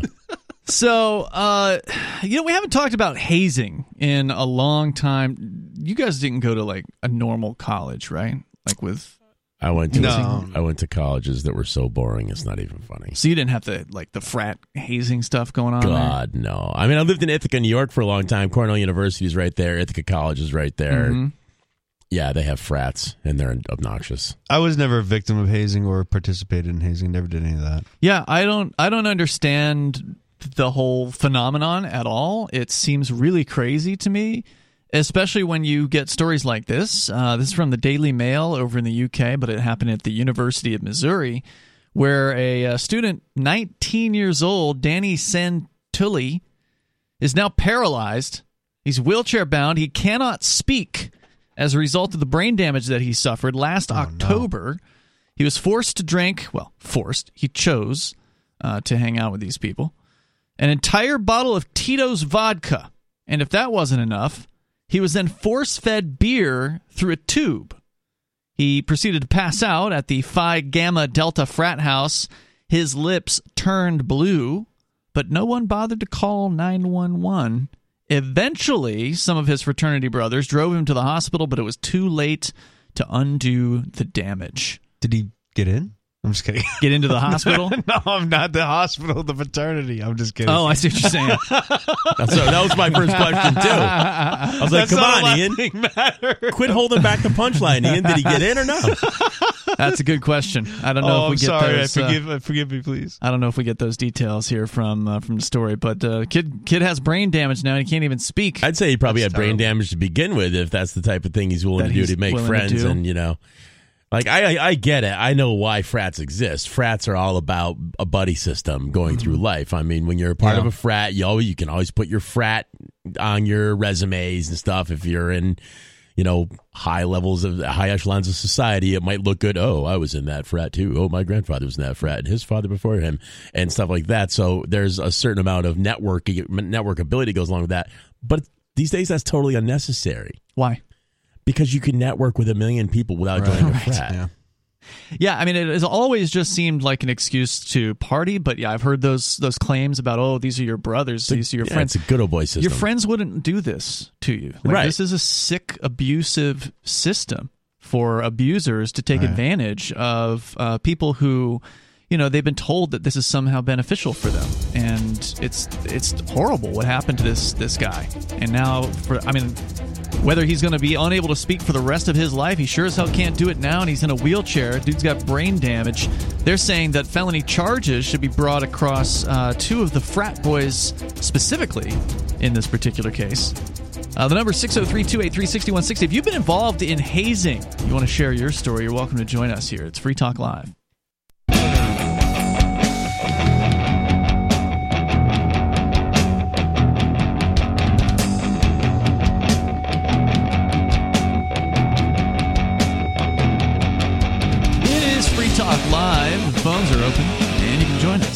603 283 6160. That's 603 283 6160. Forkfest is coming up, and it is right around the corner at this point. Two weeks, I think, from now. Starts on the 27th, so just just over two weeks from today. Two and a half weeks. Uh, Forkfest will begin. It's the week after the Porcupine Freedom Festival. That kicks off on the 20th. And both of them are happening at the same beautiful location, which is Rogers Campground in the White Mountains of New Hampshire. If you haven't come up to New Hampshire yet, check this place out. This is a perfect opportunity to do so. The Porcupine Freedom Festival is sold out for the second year in a row. If you want to attend that festival, you'll have to find a ticket from somebody that wants to sell one. And from what I understand, there are some people Yeah, they're out uh, there. that are doing that. You can go to the porcfest.com to learn more about that event. And then again, Forkfest is kind of like the uh, the little brother, if you will, the uh, the laid back uh, competitor that happens the uh, the following week. It's not really a competitor because it's not the same week, uh, but it's got uh, you know more of a laid back atmosphere. It doesn't have as many attendees, uh, so if you want to take it easy in the woods and enjoy uh, some company with some liberty minded folks here in New Hampshire, have a perfect excuse to come check out the lay of the land and uh, kick back. Maybe you could do a thing too. Like it's a decentralized festival, so if there's something you want to see happen, you kind of got to make it happen. If you want, you know, like a karaoke, you got to bring the karaoke equipment. Right. You know, if you want if you want to do a, po- a poker game, you got to bring the poker table and the chips and all that. Mm-hmm. Um, but those things will be happening, I suspect. Although I don't know because we don't have any way to really know what people are going to be bringing to the table. Maybe you want to cook. Uh, maybe you want to make food for people and charge a few bucks or whatever. You can do that. Head over- Bucks? You mean gold, silver, Gold, indeed. And yeah, people love that cryptocurrency. especially Goldbacks. That All of those big last year. Yeah, huge. Forkfest.party. You can go there and learn more. It's June 27th through July 3rd. There's no better place to celebrate Independence Day because they've got a killer fireworks show that happens every year at the hotel, the campground there. They've got it uh, like 43 years in a row. They've had this amazing fireworks show. You don't want to miss that. Go to forkfest.party and learn more about the event, June 27th through July 3rd. All you need to uh, to do to attend is reserve your camping site, RV site, or motel room with Rogers Campground. There's no tickets for Forkfest. You Good just luck show with up. the motel room. What's I that? said, good luck with that motel room. What do you mean? That's probably all sold out. For Forkfest? Oh, Forkfest. Oh, yeah, the right, Porcupine yeah. Freedom Festival is completely No, sold yeah, out. no, the the good- campground yeah. is sold out. There's no spots available at all. No, but but Forkfest, you should be able to find. Yeah, you can uh, get into yeah, Forkfest. Yeah. Uh, so if, if you can't, let us know because you know we have no idea what the status is. Where there's no tickets, so we have no idea how many people are going to show up. I enjoyed Forkfest more so than PorcFest last year. It's a different crowd. It's Yeah. kind of a well, Little it's a tighter mix. crowd. Some of the same people stay on, but some totally different people show up for. I've been uh, doing two weeks every year. What year? What would say it again? When is Fork Fest this year? The week after. It's just the week right after PorcFest. That's correct. Yeah, twenty seventh through the third. twenty seventh through the third. of right. this month, starting this tw- June 27th. We'll look forward to seeing you there. I'm hoping to be able to attend. I still got to get permission from the court uh, to be able to remove this ankle monitor before I can go, and that's I'm not going to have that court hearing until next Friday. So I, it's literally if I can go, it's going to be like last minute. Okay, you can go, and then I'll be able to uh, to head up there. Yeah. So kind of hard to make plans like this, but you hopefully will be there. I know Free Talk Live will be there, whether I'm there or not. Ari is planning on leading the broadcasts from the campground as she did last year. So we'll see how it goes and uh, keep you in the loop as it develops. But uh, make your plans at forkfest.party. You can learn more about the event there. So we're talking about this hazing that uh, that happened. This young guy, 19 years old, so desperate to have some sort of social status, to have some quote unquote friends, that he was willing to down an entire bottle of vodka. And then subsequently, then they hooked him up with one of those tubes with the cone at the top or whatever. They pour uh, beer into it, and he funneled beer in uh, into his already highly drunken state. They say here in the article at the Daily Mail that he had a blood alcohol content of was it 0.46? Wow, that's hard. Isn't like two really really bad for like, Yeah. physiologically bad? Yeah, 486.486. That is more than six times the legal limit for driving. I mean, that is, you Yeah. are near to death yeah, that's poisoning. uh, at that bad. And and how, how do you go paralyzed? Is this like uh, neurological damage? I would imagine. Yeah, brain damage. That oh, that's a terrible way. That's a terrible. Or when they were pouring beer down their throat, they might have drowned him a little bit and had loss of oxygen to the brain or something like that too. that's wild. It says here that uh, again that he, again he was at this fraternity, this big party. Uh, one of these kids has been charged with a misdemeanor for providing alcohol to a minor. Another has not been charged. The family did previously sue 23 people, including the fraternity, and won the case with an undisclosed settlement. They're now suing two of the individual frat boys in this case, and he is now monitored around the clock. He's going to likely need 24 hour monitoring, maybe for the rest of whatever kind of quote unquote life uh, he is able to have. You know, I I, I really want to feel for people like this, but I don't and I can't. Because, Because you're that stupid. He's just that stupid. This is Darwinism. Darwin Award, Yeah. pal. Good for you. How many more? Uh, anybody else want to step up to that plate? Because this is good. More, more is better. I think it is still important to make people aware that this stuff goes on um, so people can make better choices. I mean, young people aren't known for making good choices in certain cases. Uh, and it's certainly possible that somebody who is getting drunk can make even worse choices in that case. Yeah. Um, I don't get drunk really either. Though, Yeah. So I'm, I'm well, you're also not 19 years old. yeah, that's true. What were you doing then? uh, um, well, I don't know if I should say on the air. Uh, so yeah, I mean it's it's a sad story. I, I I'm kind of with you on this, Matt. It's like, oh well, you know, he should have known what he was getting into and shouldn't have done this in the first place. But there are people that need to know that this stuff happens, and whoever these people are in this this fraternity, it's like you don't want to know these people for the rest of your life. Yeah, These right. Are not your friends. They're not doing you any favors. No. They're sick people who are just abusing lonely guys. Yeah, right? they'll probably grow up to be senators. Right. You know, the, what what they do is like they'll have hazing, but since you got hazed so bad, it's almost like, well, it can't be as bad as mine. It's gonna be worse. You know, it's like so they always trump it up, and over Try years, to amp up the levels. Yeah, it's just just progressively gets worse and worse. Quote, he's still not talking or walking. He's in a wheelchair. He lost his vision. He hears us and he knows we're there. She says, We're not going to give up hope. This is his mother who's making those statements. His sister said, uh, quote, it makes me sick to my stomach seeing the people involved that harmed Danny walking around campus acting like they did nothing wrong. Oh, she goes to the same school? Uh, it sounds like it. The uh, let's see, amended lawsuit against them details how they and others who were previously sued and who settled those lawsuits force fed Santulli beer and gave him a bottle of Tito's to drink when he passed out and went into cardiac arrest. They finally drove him to the hospital. Now he's unlikely to walk, talk, or see again. His mother has quit her job in banking to care for him full time. According to the lawsuit, the pair wanted to make the night one, quote, the pledges wouldn't forget, unquote, so filled the frat house with cocaine, marijuana, and alcohol. The new pledges had bottles of Tito's taped to their hands and were branded Oh my god. pussies if they stopped drinking, according to documents revealed by the Daily Mail. It also claims they were under caution from the school for a previous hazing incident at the time. But school didn't do anything to stop this. And We got to sue the school. Now, well, they did. Oh, they did. They did, and they got a they got a settlement. Undis- undisclosed settlement. Uh, the number here is 603-283-6160. You can share your thoughts, and this is Free Talk Live.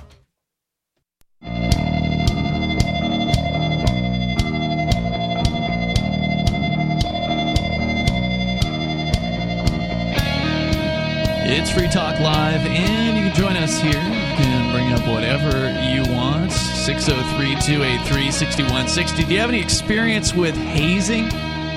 Because it's back in the news with a kid that didn't quite die, but is basically a walking corpse at this point. I- well, he's not, Not walking. walking.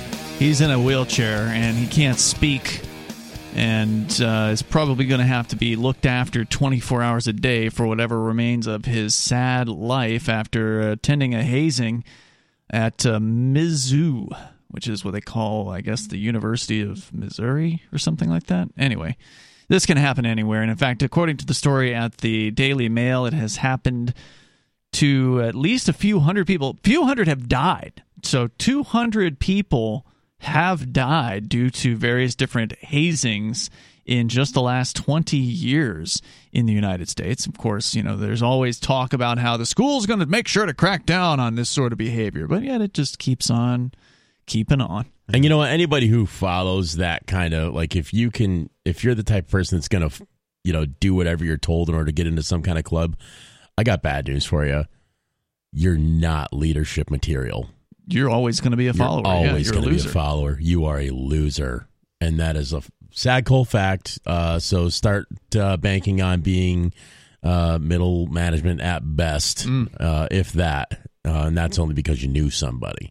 Aren't like the richest people in the world dropouts? A a lot Some of of them. them, yeah. A Some lot of them of them, very like successful. Elon and yeah. Yeah. Was it the Wendy's guy? Didn't the Wendy's guy? Oh, drop yeah, out Dave of high school. yeah. I think he dropped out of high school. Yeah.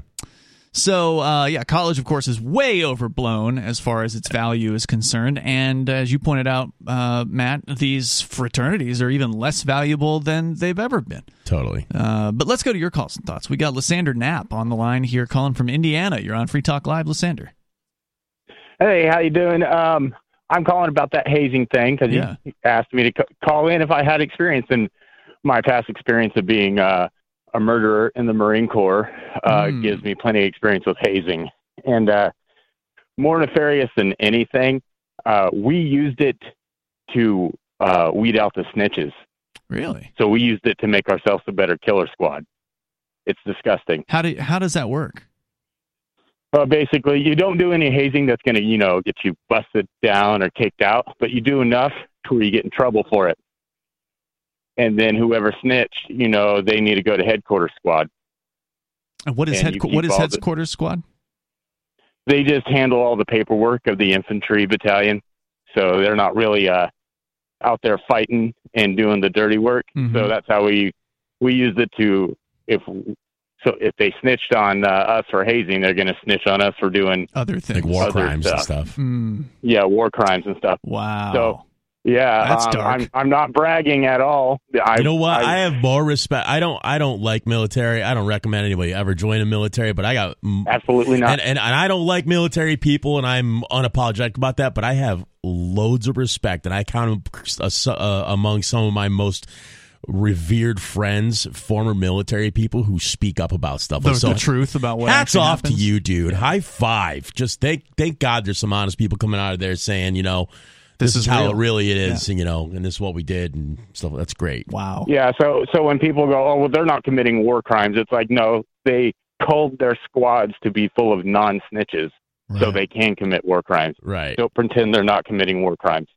Right, and this is a thing that gets passed down over the years. Somebody somebody came up with this, and over generations or whatever, it's been a, a tradition, Yeah, right? it's culture.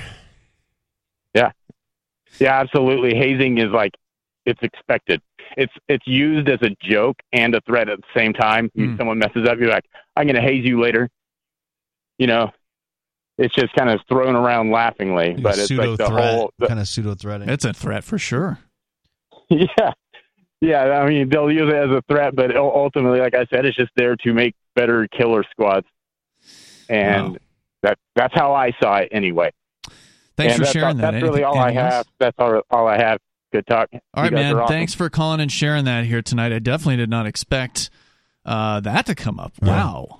I kind of did expect it to come up. I didn't expect anybody to call in and say it though. I, I knew there's people. I know that happens in the military, Mhm. and uh, I knew hazing happened, but I didn't. yeah. I'd never heard the reason. the reason. reason for it. Yeah, right. That's pretty fascinating, isn't that's it? That's way darker. And it than I makes tons of sense. It It makes you know makes all the sense. The world's like uh, you know it's self regulation in a way. It really is natural self regulation. I would say in high school, like the worst hazing that I ever heard of uh, was that three hockey players sodomized another kid with a hockey stick. Oh my god. And Yeah, I remember they hearing- all got in trouble for that. Yeah, I remember hearing stuff. We had a guy on the show um, back when we were in Florida who talked about being on the football team and how they would haze people sexually Oh, yeah. in the the locker room. All these real tough jocks or whatever they would. It's very I can't even in there, say you know? what they were what they were supposedly doing. Yep. It was It's terrible. quite inappropriate. Yeah, it's pretty bizarre. But Uh, then, you know, then you got all these politicians being hazed on Jeffrey Epstein's island. sure. You know, and they get video of that, I'm sure. Uh, so just a little bit more here from the story of the Daily Mail. Quote, he was sleep deprived, was having to buy things for fraternity brothers with his own money, and was repeatedly ordered to clean their rooms and bring food, alcohol, and marijuana to them at all hours of the night. wow. Making matters worse, during the pledging process, Danny had been ordered to climb inside a trash can that had broken glass in it, the lawsuit reads. Two nights before the incident, he told his sister he'd had enough. His family told him to quit the fraternity, but he said he didn't want to because he, quote, wasn't a quitter, unquote. He probably got guilt into that thought too. You know, He's an extremely dedicated loser. Yeah, and now he has. Uh, now he's on. A, like I said, he's in a wheelchair and uh, probably never going to be an independently operating human ever again. It's just a just a sad story, and it's like, you know, kids don't go to college. Number one, there's there's really no reason to unless you absolutely have to for whatever the you know purpose. You know, maybe you want to be a doctor or something. which Right. is, you know, Government you've got to. Uh, but if you can avoid going to college, save yourself the hundred thousand dollars and put more. it towards yeah, and put it towards something. If you've got that kind of money, you know, if your parents gave it to you or something like that, open up a business or buy a house or do something that you know you you can't live in a diploma. you can live in a house. Or do like- something with that. or like some of those guys that are in college for like ten years because they learn how to market the kids at the college. That's the only reason to go to college to learn how to market the kids that at the college. to market the kids. yeah, you know, like the drug dealers and that sort of thing. Oh, okay. Yeah. I, I don't know if those are actually going to college. You don't have to go to college to be a college drug dealer. Just show up in, on campus and you know who to talk to.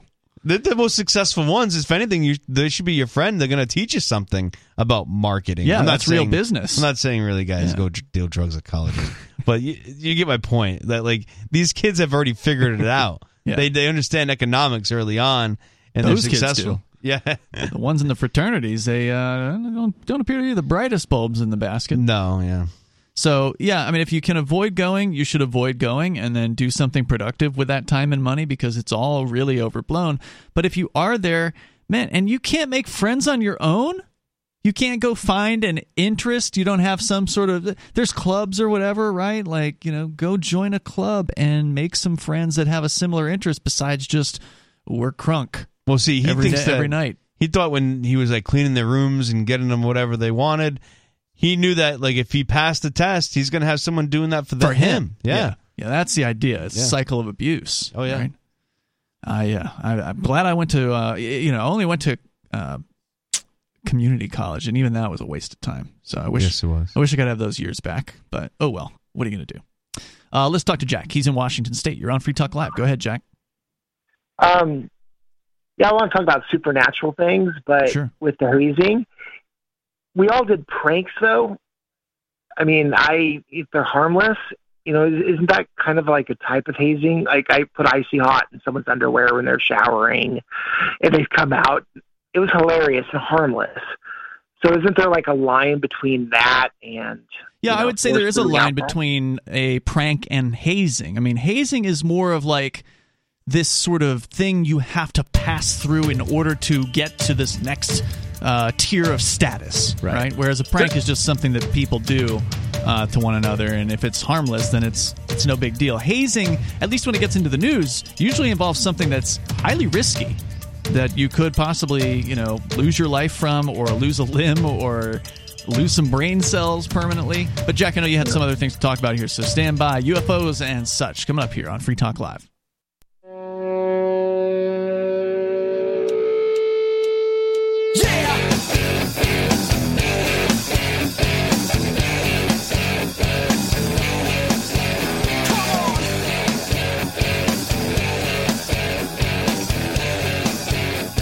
Free Talk Live. You can join us here. The number is 603 283 6160. In the studio tonight, it's Ian, Matt, and Joa. Sorry. And Joe is here from Breaking the Flaw. You can check him out over on his Odysee channel. Just head over to video.freetalklive.com and search for Breaking the Flaw in the search, and you'll find Joe's channel there. Just posted a video the other day. So. Really? What what was it? Oh, uh, yeah, I guess it's an interesting story. Uh, a cop was fired uh, because That's unusual. Yeah. what did you do, and how do we replicate it? Well, uh, this could be a free speech issue, but he did get tattooed pure on one hand on the fingers, and on the other hand, evil. Whoa! What? Where was this? Um, oh, man, I can't remember now. Uh, So not New Hampshire? I no, it's not New Hampshire.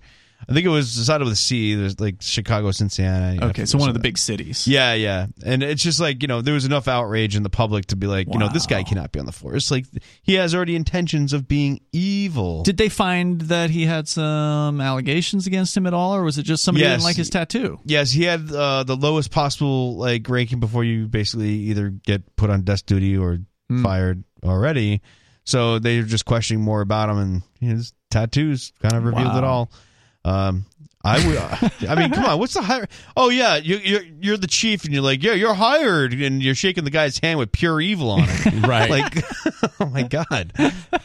They'll take anyone. yeah, yeah. I guess they're really desperate. Well, he was already a cop, though. It's just he decided to get this tattoo while he was a cop, and then they fired him for it. No, Yeah, and everybody who there who worked with him probably knew exactly knew. what his. I'm deal pretty sure it was. was already on him when he got hired. Oh, really? Oh yeah, yeah. These look like old tattoos. Wow. Ah, Yeah.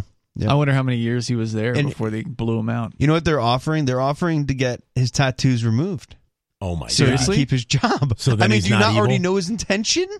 His Who- who is intention's it- who's already offering pure this? evil. Is it the police uh, union? I, It's doing uh, I think the the police yeah the police union was offering like you know you can get it removed and you can get back on the force.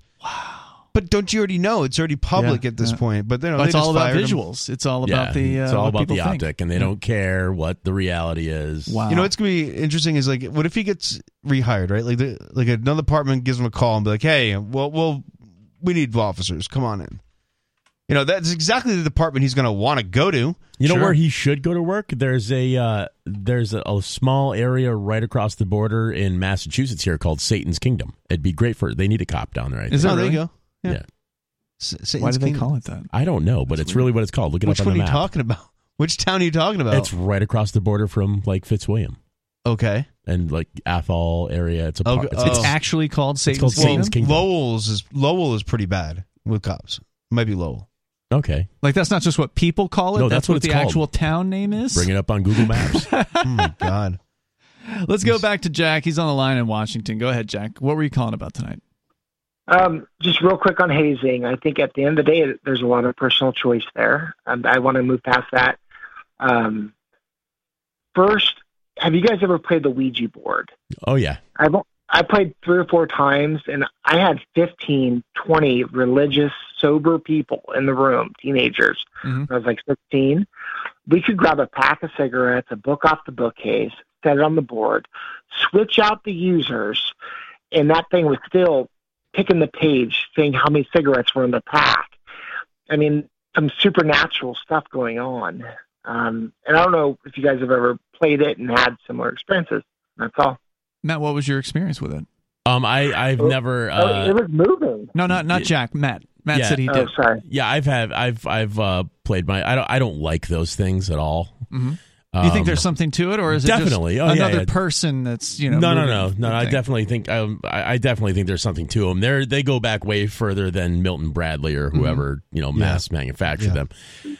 I think it's um, I think those types of things are best left to people who are experts in the field of using the things, like uh, practicing witches and things like that. People who can not only open doorways but also shut them. Hmm. I think it's uh you know I I just don't don't like them. I definitely don't like them being mass marketed. And in reality, you can draw out the symbols on a brown paper bag Yeah. with a magic marker, and it's the same Yep. thing. You know, draw draw the lines in the dirt and be the exact same thing. So we uh, burnt it, and it actually whistled. Ooh, we put yeah. it into the stove. Creepy. Yeah, and it whistled, and it Mhm. said it would whistle. That's why we put it in there.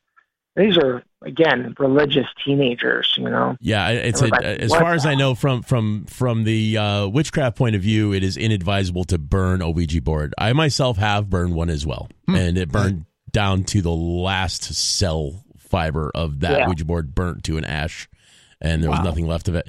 Uh, yeah, I don't like them. I don't advise people playing with them. They're not toys. They're they're they're bad. They can be very Yeah, I- very bad. I never messed with one again. I was reading an Archie comic. Keep in mind, I'm like 16, Mhm. and I lived in a duplex next to my mother. And uh, this is in Washington again.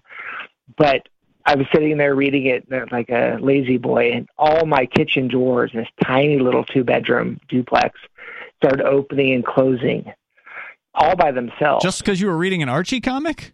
no, we had all that uh, uh, Ouija board energy in there or something. Hmm. So, but And this was, like, this was like myself. after you'd had you'd used the board. You were then just Yeah. later on. after we had burnt it, and I Whoa. ran over. Yeah, I ran over to my mom's house. She lived on the other side of the duplex, and I screamed like you know she didn't appreciate what I'd just gone through. Damn, that's crazy. But I went, I went back to my duplex. I opened all the windows, all the doors to see if those cabinets would move an inch. No movement. They opened, they closed, and I, I- I think we'd already burnt the Ouija board, but we may have burnt it after So because that obviously.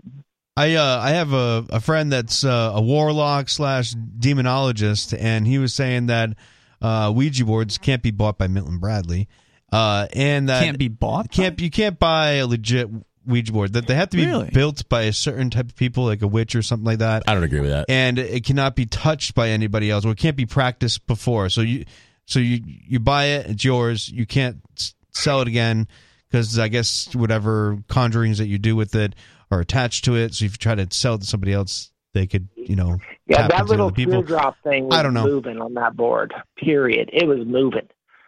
You know, That's I crazy. played it. We switch up other people randomly, just like people that were just like just showed up. All right, you go, you go. You know we're testing it, kind of. Typically, We grab the typically, if the thing is moving, like a regular dead human, a regular human ghost, uh, they really haven't figured out how to use their their lack of body to touch things physically. So typically, if something is moving an object that is stationary in our world on its own, it's some other kind of force. It's something that's been around a lot longer and has figured Yeah. those those talents out. The, to demon. I guess Demon. the craziest Ouija board Ouija board story I, I have is uh I was going to this mill space party in Providence and they had painted this uh, in white paint on you know a big white floor. It's an old mill building. It's a wooden floor. A big Ouija board. And then this girl comes out with like sort of like this lacy see through uh nightgown and she has roller skates on and that's all she's wearing so you can see right through it and she's apparently like, tripping hard on acid and started just roller skating around on the Ouija board and falling over and they're recording where she's falling. I'm like, what? this is weird. Wow. there was a really interesting art gallery going on there. Jack, But- thanks for uh, calling with the story. Very creepy. Uh, appreciate hearing from you tonight. The number 603-283-6160. That's 603-283-6160. There's there's some things out there that, you know, you just can't explain. Yep. Some things I don't want to tap into, so I don't, you know, it's like I don't want to. I want to talk to like people from uh the death realm. It's kind of weird. Like they're dead for a reason. Leave them alone. I I've talked to tons of dead people. Some they're mostly just normal people. They're they're just dead. Okay. They're just dead. But some of them are crazy. Some of them are. So you can still be crazy after death? Oh yeah, people are weird, man, and they don't Mhm. stop being weird just because they die. That figures. That's true. Yeah. You know.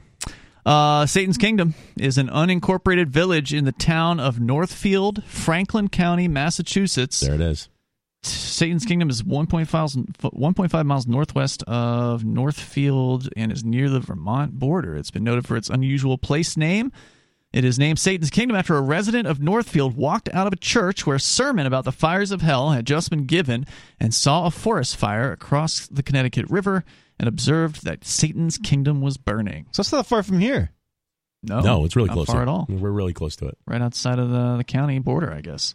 Forty-five minutes. Um, but doesn't look like there's really anything else going on in Satan's Kingdom. It's an unincorporated village, right? a great that place for a bad cop. Nothing there. Put them in the middle of nowhere. do. if there is a cop, right? Unincorporated village probably doesn't have much going on at all. Right. Uh, out of time for tonight, but yeah, you don't want to be in. Uh, basically, all of Massachusetts is Satan's Kingdom, as far as I'm Basically. concerned. Place is hell. Uh, out of time for tonight. You can join us online between now and tomorrow over at freetalklive.com. We're expecting to have Mark come back on, uh, let's see, Saturday night? No, yeah, Saturday night. He All right, be back, okay. so that'll be fun. Uh, we'll talk to you online in the meantime. freetalklive.com. Check out our social media site at social.freetalklive.com.